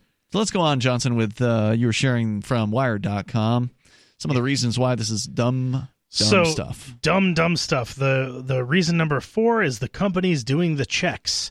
Government decided not to implement the porn block itself, but to leave it up to the industry. One company working on a solution is called MindGeek. It developed something called Age ID, basically a checkpoint for age. And for a fee, it's offering to sell this to other companies. It expects to verify 25 million users in the first month. What MindGeek doesn't mention, literally anywhere on its website, is that the owner of the world's biggest porn sites, including Pornhub, YouPorn, and RedTube, we're asking pornographers to protect you from porn. We're also giving MindGeek, via its Age ID system, a free pass to collect everyone's information. According to Age ID's privacy policy, this is limited to an email address and password, which are protected via a salted one-way hash. A previous version of the privacy policy, which MindGeek states can be updated at any time, claimed that the company could collect names, addresses, date of birth, and browsing data. The company's the privacy implications are mind-boggling, especially since if MindGeek uses credit cards as the basis for Age ID, you're requiring people effectively to announce the fact that they're looking at porn to the credit card companies. Mm-hmm. Yeah. Not to mention giving MindGeek a huge credit card database as well, which I'm sure they won't keep. And as we know from Operation Choke Point, that the financial industry has been used to decide the morals of other people. To target certain industries. To target certain industries and even certain individuals at this point. So number 5 here we've kind of already touched on, but the porn block risks censorship. After a great deal of indecision, it's guaranteed. At the start of 2018, it was confirmed that the British Board of Film Classification, the BBFC, would become the regulator for age verification. This is the body that sets the age restrictions, PG-12-18, for movies on films in the UK. Yeah. This is an odd decision because the BBFC is not a digital expert. It's a 106-year-old censor established to ensure films remained free of indecorous dancing. References to controversial politics and men and women in bed together. Oh, my. And this history is extremely relevant because it's not hard to see how the porn block could turn into something even more restrictive. Mm-hmm. The government has form here because in 2014 it passed a law banning a long, arbitrary, and frankly sexist list of sexual acts for online films in the UK, including, the list should be pretty interesting. I don't know if you could say that. I mean, there are clinical terms, but I'm just going to go ahead and skip this list for safety's sake. Thanks for that. The reason for these last... A list of sexual positions is what it is, right? Now I got to look. Can you beat around the bush, so to speak? Are we talking about sexual positions? That might be one of them. No, just kidding. So, something involving a closed hand. Oh, dear. Something involving sex organs. Yes, something involving the face. Okay, and it being used involving as animals? A seating device. Yep. Okay, and something that is typically attributed to males, but is the product of a female in this case. Gotcha. Would be the 3 that were banned. The reason for the last 2 were given, of course, that they were life endangering. Mm-hmm. So. This C-word censorship here gets thrown around a lot in debates online, not always that sensibly, and it's important to note that this list won't be included in the porn block, but it's worth thinking about about the government's prudish distinction between acceptable sex and unacceptable sex. Anybody who's ever looked at government and, you know, how state programs work should know by now that whenever a government program is created, it never stays in its created form. This is a great quote. As campaigner Miles Jackman puts it, pornography is the canary in the coal mine of free speech. Right. It is the first freedom to die. If this assault on liberty is allowed to go unchallenged, other freedoms will fall as a consequence. Exactly. We got more on the way. A couple more points? One more point. All right. On the way, you can share your thoughts too. Free Talk Live. Looking for a great real estate investment? Consider New Hampshire, which is ground zero for the Liberty Movement. Your first call should be to Mark Worden from Porcupine Real Estate. He's more than just a real estate agent. He's your New Hampshire concierge. Where are the best places to live? Do you want farm, city, the burbs, or forest? Do you want a duplex or multifamily building so that renters pay your mortgage? There are homes in all price ranges in New Hampshire, and Mark can help with financing too. Invest in liberty and property. Mark Worden can help. PorcupineRealEstate.com. It's Free Talk Live. You dial toll-free, bring up what you want here. Our number 855-450-FREE. Like freedom, that's 855-450-3733. We do have the Discord on-air call-in line rooms over at discord.lrn.fm. In fact, we're going to go to one of those here in just a moment. And with you in the studio tonight, it's Ian. I'm Laurel. And I'm Johnson. Don't forget, you can watch us on our Twitch channel over at twitch.lrn.fm. I had Horn Solo in our Discord chat asking about the goal that we're trying to reach 75 viewers on Twitch. Not an easy thing to do. And we're still relatively new. We've only been there for about a year, just over a year. And we've got not quite 800 followers yet. So, I mean, basically that would be asking 10% of our followers to be watching constantly. And I think that's probably a little high. So we're going to have to – we got more growing to do before we can reach that goal. But he'd asked about, like, how often you have to have the 75. As I understand it, you have to basically have – 75 any old time you're streaming. Oh yeah. Or maybe it's an average or something like that. So maybe if we, you know, it's an average viewership of 75. So you would have to have. So we can have some streams that are like 100 or 300 or something, and then maybe if lower streams it would push us up. Yeah. Because sometimes, like when you start a stream, you don't have 75 right out the gate. You start with 8. You're gonna probably need to be able to look over at that search box for the most part and see above 100. Yeah. To get there for it to work. Yeah. So that's over a 30-day period. Yeah, 30 days. So it has to be sustained, and it basically has to be any time you're streaming. So if we stream it, you know, if I decide to get on and stream a video game at 2 in the morning, which every now and then I'll do, which I mean, very rarely, but I'll do it, you know, it's going to be harder to pull 75 people in the middle of the night, for instance. So that actually, that restriction sort of discourages streaming in a way, right? Like, so if I know that game streams don't do as well as the talk show streams, then I'm less likely to do the game stream. Well, the idea behind it, I think, is that Twitch, first of all, if you're a partner, they're going to pay you, right? So they're looking No. They pay you extra out of the subscription money. So what happens is when you get to Twitch affiliate, which is kind of the first tier of, you know, you're at the new level kind of thing. When you get to Twitch affiliate, you can then receive subscriptions to your channel. And that's where people will pay Twitch $5 a month. Twitch removes the video ads that they play on the channel, because normally when you first go and tune in, there's like a pre-roll that plays. Mm-hmm. You will not see those ads as a subscriber, but Twitch keeps half of the subscription money. So the channel gets half of it. It's a 50-50 split. If you get to the Twitch partner level, I believe it goes from $2.50 per $5 subscription to $3 or $3.50 or something like that. So there's a slight boost in that. One of the other that's not to me the goal of that, because again, if you want to help Free Talk Live, amp the show, because then we'll get, you know, 90% instead of 50, because then only the credit card fee or the PayPal fee is what comes out of the AMP money. So if you're looking to maximize your support of the show, please go to amp.freetalklive.com. But being a Twitch partner also means you can get featured on their front page of their website. You also get different, higher quality video. You get more transcoding options. Yep, you get access to partner spotlights, meet and greets, partner panels, streamer zones, more offers for sponsorships and different... advertising. And it's not a guarantee. Once you hit that 75, then they assess you as to whether or not. Yeah.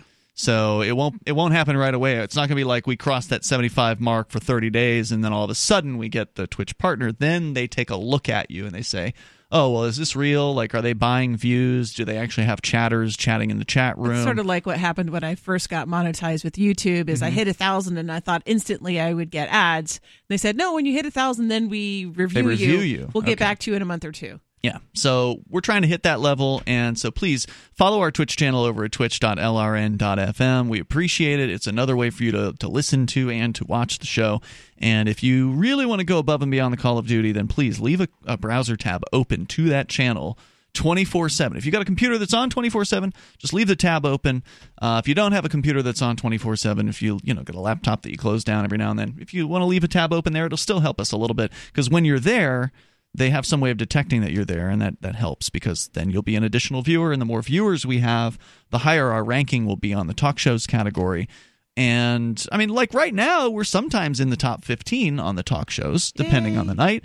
But if we have 100 viewers or more, then we will more frequently be like in the top 5, basically. So that means more people will find us, which means they'll find the ideas of freedom. So you can look at it as activism as well. So please go to twitch.lrn.fm. Let's go to Rob listening in Maine. We got one more point on the reasons why this UK porn block is a terrible idea from Wired.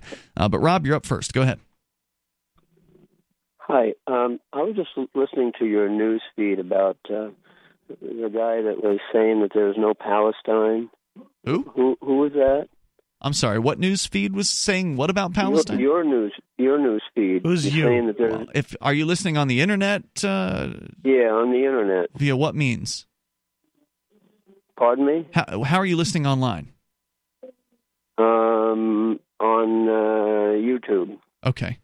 Yeah, I wasn't listening to the news, so I don't know what it was saying. So what was the claim? I was saying that they're talking about anti-Semitic and how there is no Palestine. I mean, that's a large contingent of people, say that Palestinians are just that they have no claim to that land. And I just wanted to bring up that, like, I remember Shalomet Alomi. She was on Democracy Now. She's an Israeli Knesset. A minister, and she says that anti-Semitic, it's a trick that we always use it. And see, not all Jewish people are together on this whole thing. But, well, that's a shock. You mean, are you telling me that people are individuals and they have different opinions about things?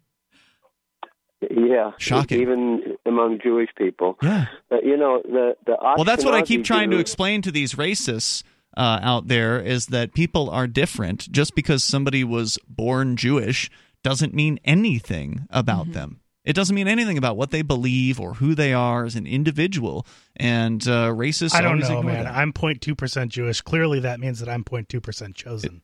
Well, the Ashkenazi Jews, they're not really. They don't have a drop of King David's blood in them. They're not Hebrew at all. Oh, so you're crushing my dreams right now.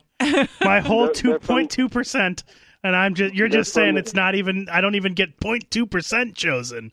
That's just mean, man. They're from the South Caucasus, like Georgia. It's Georgia right now. And that's according to like a Benjamin Friedman. He's a Jewish historian. He says that the word Jew didn't even come into existence until 1775.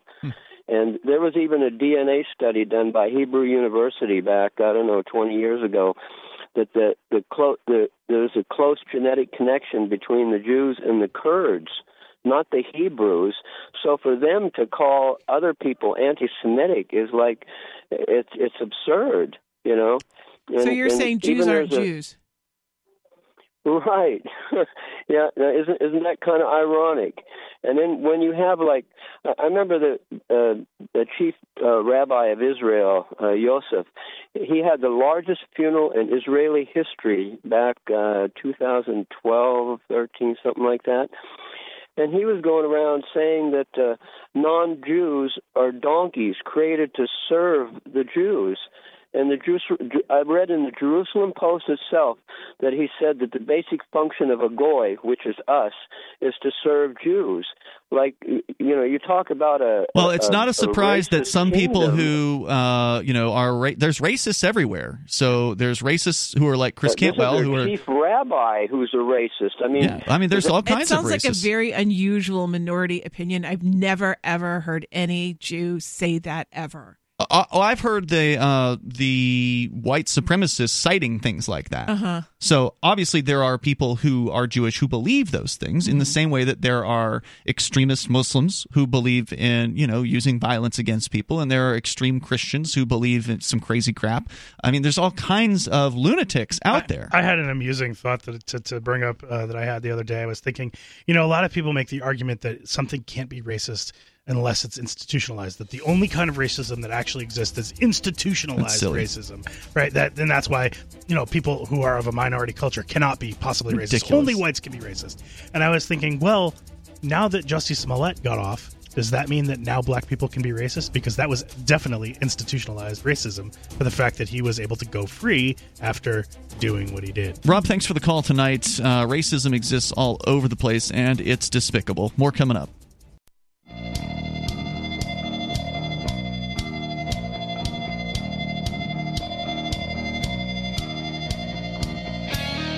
It's Free Talk Live. You are invited here to join us. The toll-free number is 855-450-FREE, like freedom. That's 855-450-3733.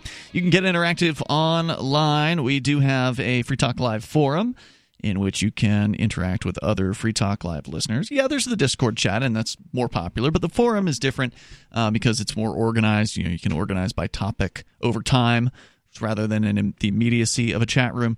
So go to forum.freetalklive.com. You can explore that there. It's free, like so many of the features on our website. Once again, it's forum.freetalklive.com. Ian and Laurel and Johnson in the studio tonight. We still have one more on this list of reasons why the UK porn ban or porn lockout or whatever you want to call it, this proposal that they've got that's supposedly coming very soon to the UK is a terrible idea. So hopefully we'll get to that. But first we go to your calls and thoughts. Gene, the Christian anarchist, starting things out here. Go ahead, Gene. Hey, I'm going to change gears here and talk about something that really interests me, and I find it an important topic for us to learn about so that we can defeat this social engineering and brainwashing. And I see a lot of it because of my time that I spend in China and back here. And I was watching somebody else who also spent 10 years in China talking about the same subject. And that is that the people in China, you can see this if you go there, they have a different way of reacting and thinking than the people in the USA. And I don't want to get into a lot of details, but I mean, this is, I can give you an example if you'd like. Is it instance, different better or different or different worse? I don't know. I don't think it's better, but that's, I'm looking at it from my perspective. There's not a whole lot of thinkers in the United States either, as far as the way people react to things. Right. And that's one of the things I do is I compare their brainwashing to our brainwashing. And it is important for us all to realize that there is brainwashing or social engineering going on every day. And we don't realize it because it's so subtle that we don't really pick up on it. And you really see it when you go to another culture and you see because then it's obvious. You see things like, in China, for instance, for years when I was going to China, they said, "Oh, don't put paper in the toilet; it won't go down the toilet." Right. Toilet paper, which makes no sense because if fecal matter is going to go down that toilet, toilet paper is going to go down that toilet as long as you don't overload it. And so I always flushed it down and never had an issue, and for 25 years. But now they're trying to convince people in China to flush their paper because it's a filthy, disgusting thing to not flush your paper because it's going in a typically a trash can next to the toilet. It was the same thing in Central America. Yeah, they do that too, huh? Mm-hmm. So it's a dumb idea. I don't know where it came from. It's because they used to use newspaper, and newspaper will clog your toilet. Oh my! And I do think that's where it came from, was newspaper. But I mean, nobody in China has used newspaper for, you know, ever since I've started going there 25 years ago. Some people would say that's the appropriate use of a newspaper, but it sounds a little uncomfortable. But the point is, the social conditioning was there, and it's been strong up until just recently, and now they're trying to convince everybody, oh, it's okay to do that now. Mm-hmm. The plumbing didn't change. They have the same toilet. They have the same plumbing lines. Nothing has changed, except now they're trying to change the conditioning of the people. And that's just one example from China. I could give you a bunch of others, but we're not here for that. So you're saying it's difficult. It's not working. It's not an easy thing to do. Right. And the point I'm trying to make is we have social conditioning here and we don't see it, because just like the Chinese didn't see it about the toilet paper, we don't see it here because of the way it's snuck in on us. But we need to start to critically analyze things that we're taught and things that we hear. And a good place to start is the news media and the government, because they always lie. So you can pretty much count on not believing anything they say. So, you know, if they tell me the sky is blue, I have to go out and look and make sure, you know, because I don't believe these guys. Well, Ian's ahead of the game with that one. He never believes them. So we're good there. Yes, Ian is doing very good in that regard. And that's it. That's all I wanted to do, is I just want to get people to realize that we have social conditioning in this country as well. And we need to try and break it. And the only way we're going to break it is by trying to educate ourselves. And one of the biggest things is taking the idea of liberty and using it in every single area of our life, because I believe that liberty is the way to go with everything. And everything that's not liberty is pretty much wrong. And that's a part of social conditioning, so that people can have power over us. Well, it is important to break social norms, I think. And this can result in some violence. This can result in people being very angry if you break certain social norms. And I think whenever you get the chance to do it, you ought to, just because it shakes people to some extent out of their slumber. It makes them, you know, like, whoa, what was it that you said? Like the guy that the nice gentleman who was installing the air conditioner here, one of them that, you know, came in. He was just, you know, trying to make conversation, asking if I had interviewed any of the presidential candidates, because he was in a talk show studio, right? And my response was like something to the effect of, yeah, I would never want to talk to those people. You know, just he wasn't expecting that response from a talk show host, right? Because a talk show host would normally be like all proud of the, yes, I spoke with this guy over here and this guy over there, and I'm that important. And like, I'm not interested in any one of these politicians and what it is that they have to say. And then opening that discussion up kind of led to a discussion about what Free Talk Live was about. Well, if we're not about talking to politicians, which seems to be what most talk shows are all about. If you ever listen to talk radio, it's like just name dropping politicians, and these talk show hosts just want to seem so important and so connected with all of the political world. Whereas here, we're not interested in them in any way, shape, or form. So that led to another discussion about, you know, what the show was about. And I explained that it was libertarian, and he had a very positive response to that. I don't think he was expecting that at all. But, you know, we're here in New Hampshire where people tend to love freedom. And so when, you know, he heard that the show was actually in favor of freedom, that was, you know, a pleasant exchange and encounter. And it was because I kind of, you know, broke the typical conversation of what was happening there. Or it could just simply be, you know, smoking pot in Central Square, going topless as a female. I think it's important to break social norms to get conversations started and to get people out of their usual modes of thinking. So I tend to agree with you. And the other big area of social engineering and brainwashing, of course, is most religions. Mm-hmm. And this is one, as a Christian anarchist, I always try to talk to people who claim to be Christians, and I say, well, okay, why do we believe this? Why do we believe that? Is this really as accurate as we think it is? You know, and I try to put these ideas in people. I don't confront people, and I don't call them names and, you know, get in a big mean argument. In fact, if the argument gets too heated, I just drop it and move on, because at that point, you're just wasting your breath. But if you can talk to people about it and say, well, Why do we believe this? Mm-hmm. What is that about this that you think is real? And what part do you think maybe isn't real?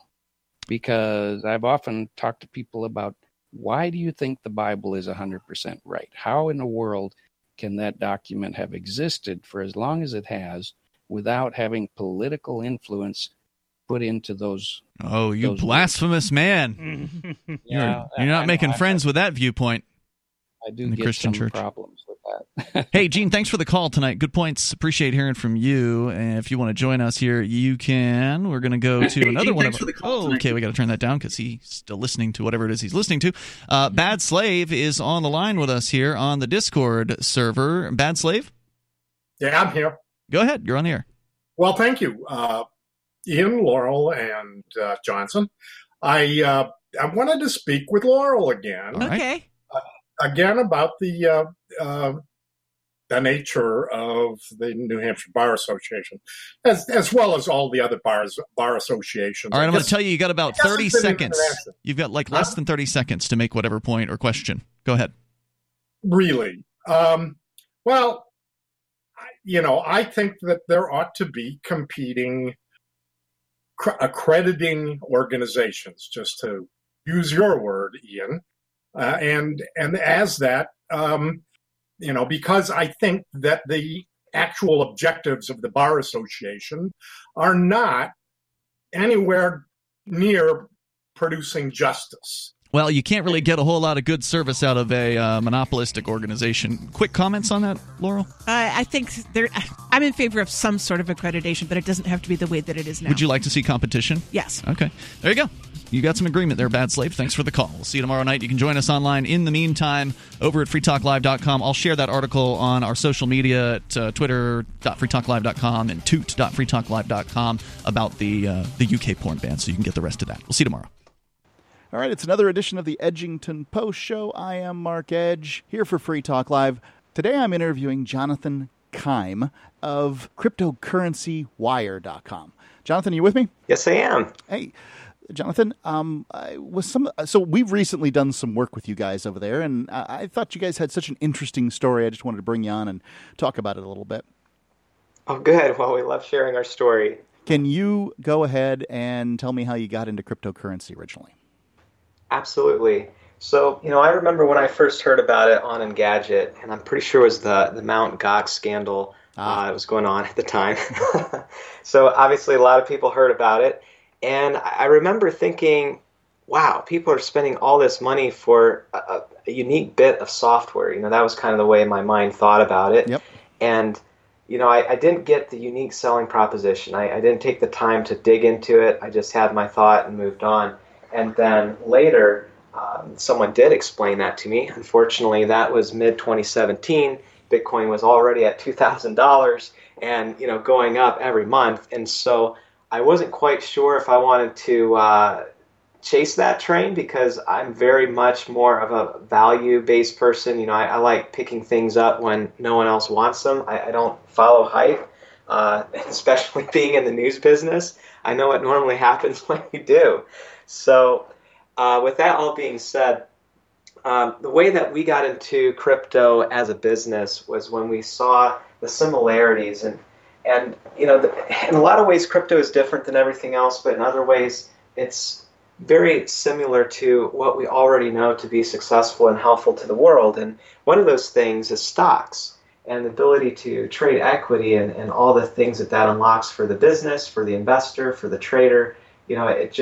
It really allows economic development in a way that wouldn't be possible otherwise. So I really saw us as the perfect bridge of bringing crypto more mainstream, particularly because our audience is mostly micro-cap and small-cap traders. They're willing to take risks. They're not afraid of fluctuating values. And you almost have to overcome some of that before people are even interested in getting involved in the space, because they just see it as a way to lose money otherwise, rather than seeing it more of a tool.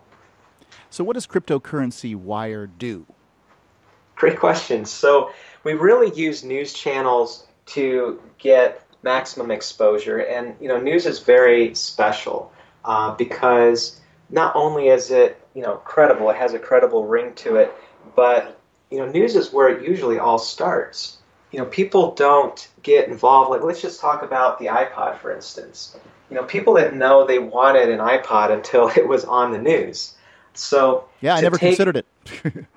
Yeah. I didn't even myself. It just all of a sudden hit me, years later, how important news is, because when you have something new, it's only new for a short amount of time. And that's when you can get the most percentage of people engaged, per impression, is when it's new and exciting. So you want to maximize that moment, and the way that we do that is not just through traditional news channels and public relations to help independent coverage get kicked off. Like, I know when we did your release with Uganda, all the great things that you're doing there with a couple other major contributors to the project.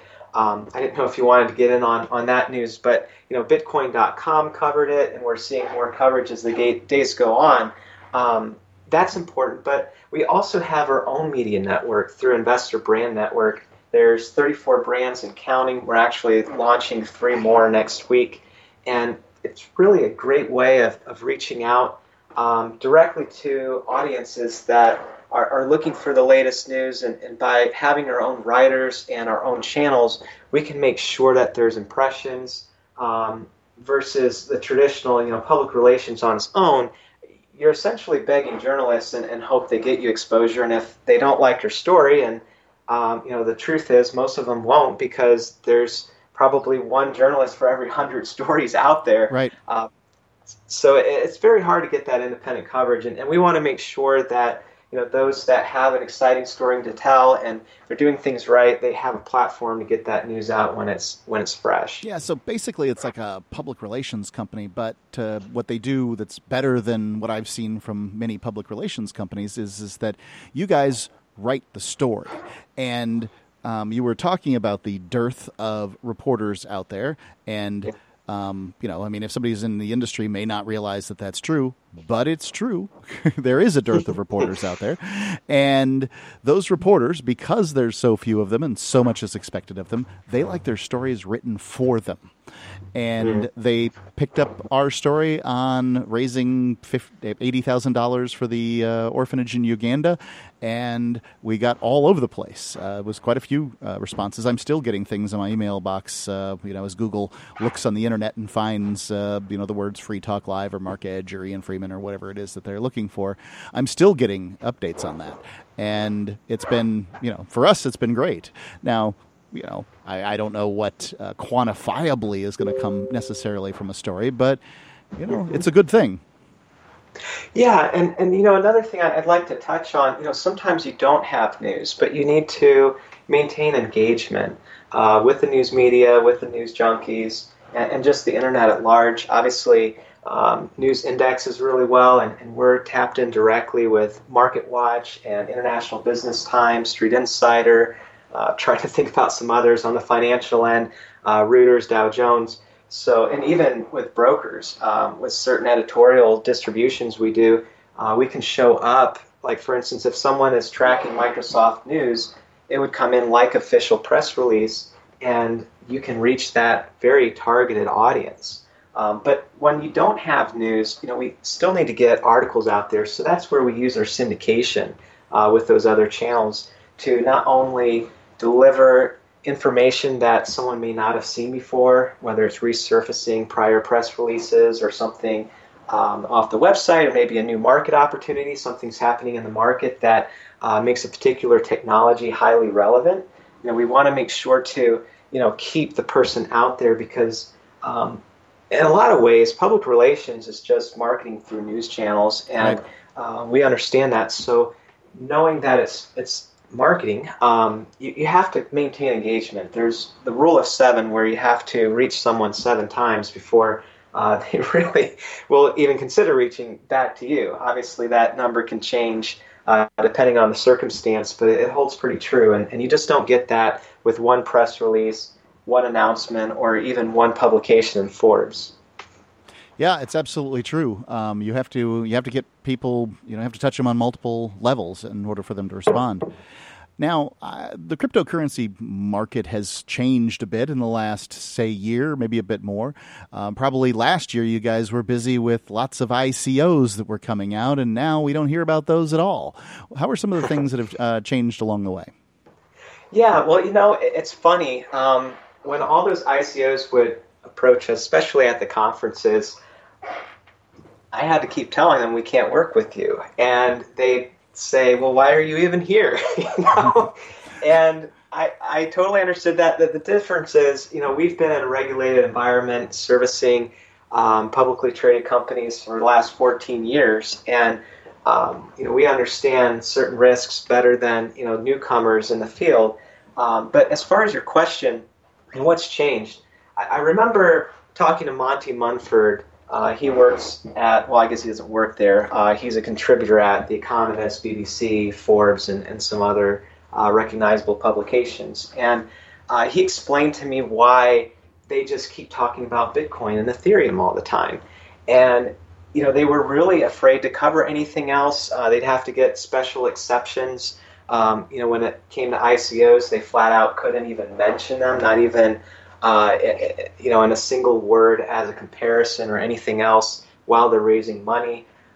So there were just different things like that that really held things back. So the mass, you know, mainstream audience just didn't understand or even know about these other technologies because the main channels they were listening to wouldn't cover them. But now we're seeing a lot of that changing. You know, with Ravencoin, what they're doing with Overstock, and there's other things going on. I guess in full disclosure, you know, I do hold some Ravencoin. I'm not, you know, trying to, you know, bring particular attention to that. The I do reason too. Why? Okay. Well, I don't know if, you know, there's any disclaimer I need to add with that. But, you know, my point is, you know, as publicly traded companies, and that's just the first example that comes to mind because I've been following it so closely, but you know, when you have Microsoft, you know, interacting with the different technologies through their Azure platform, I know XYO, you know, they just got integrated with it, and then you got IBM working with Stellar, you know, just to provide some other examples. Before you go on, I want to tell people if they want to hear the rest of this interview, go to archives.freetalklive.com. Just search Keim, K-E-I-M, archives.freetalklive.com.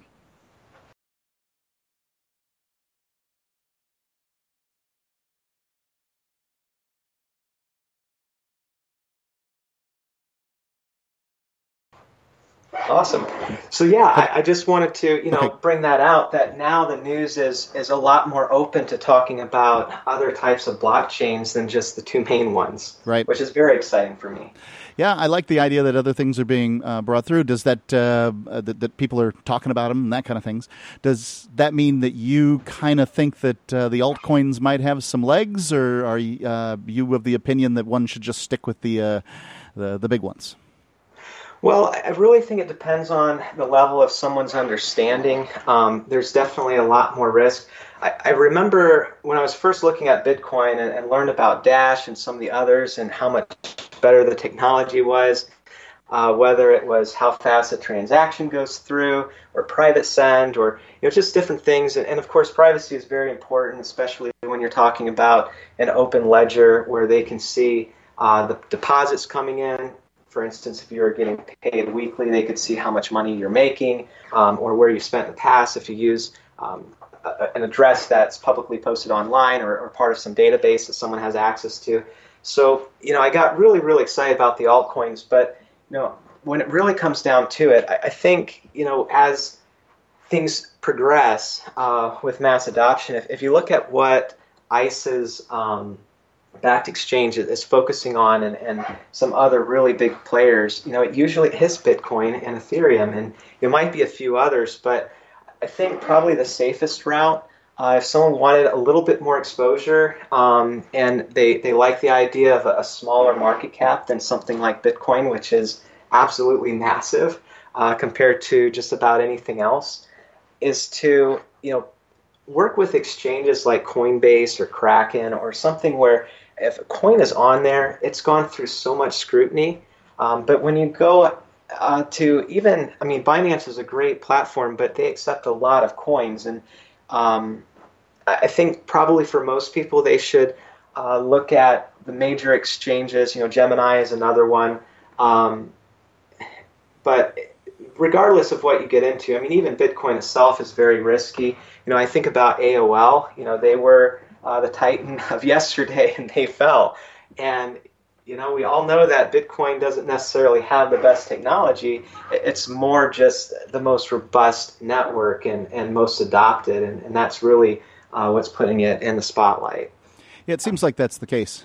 So for those that feel like they could benefit from what CryptocurrencyWire.com does, who do you think those people are, and how do they get a hold of you?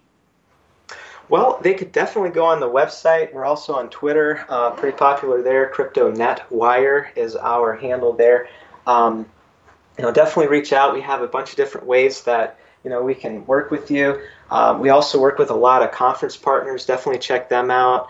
It can be difficult to pick the right ones because of what is said online. That might not always be true. But we'd love to meet with you at any of the conferences that we're at. But feel free to reach out. We're always open to new ideas. Jonathan Keim, CryptocurrencyWire.com. Thank you. Thank you, Mark. Would you like to hang out with Penn Jillette? He's keynoting Freedom Fest this year. I, for one, am thrilled. Freedom Fest is the largest liberty-oriented gathering in the world. They take a Big Ten approach with libertarians, conservatives, liberals, anarchists, and just open-minded people mingling together to hear real debates, share real solutions, and converse freely. This year's theme is the Wild West, a time of liberty and opportunity, or a time of anarchy and violence. Maybe both. Go to freedomfest.com/FTL and get your tickets now. freedomfest.com/FTL. Not convinced yet? Hey, I understand. It's a high-end event, even with coupon code FTLEB. Sure, you're likely to receive investment advice that'll make that sum seem paltry, but I have something special for you. Go to freedomfest.com/FTL and you'll get the 5 best speeches from last year for free. Call it a test drive. Do yourself a favor and go to freedomfest.com/FTL. freedomfest.com/FTL. Use coupon code FTLEB for a discount.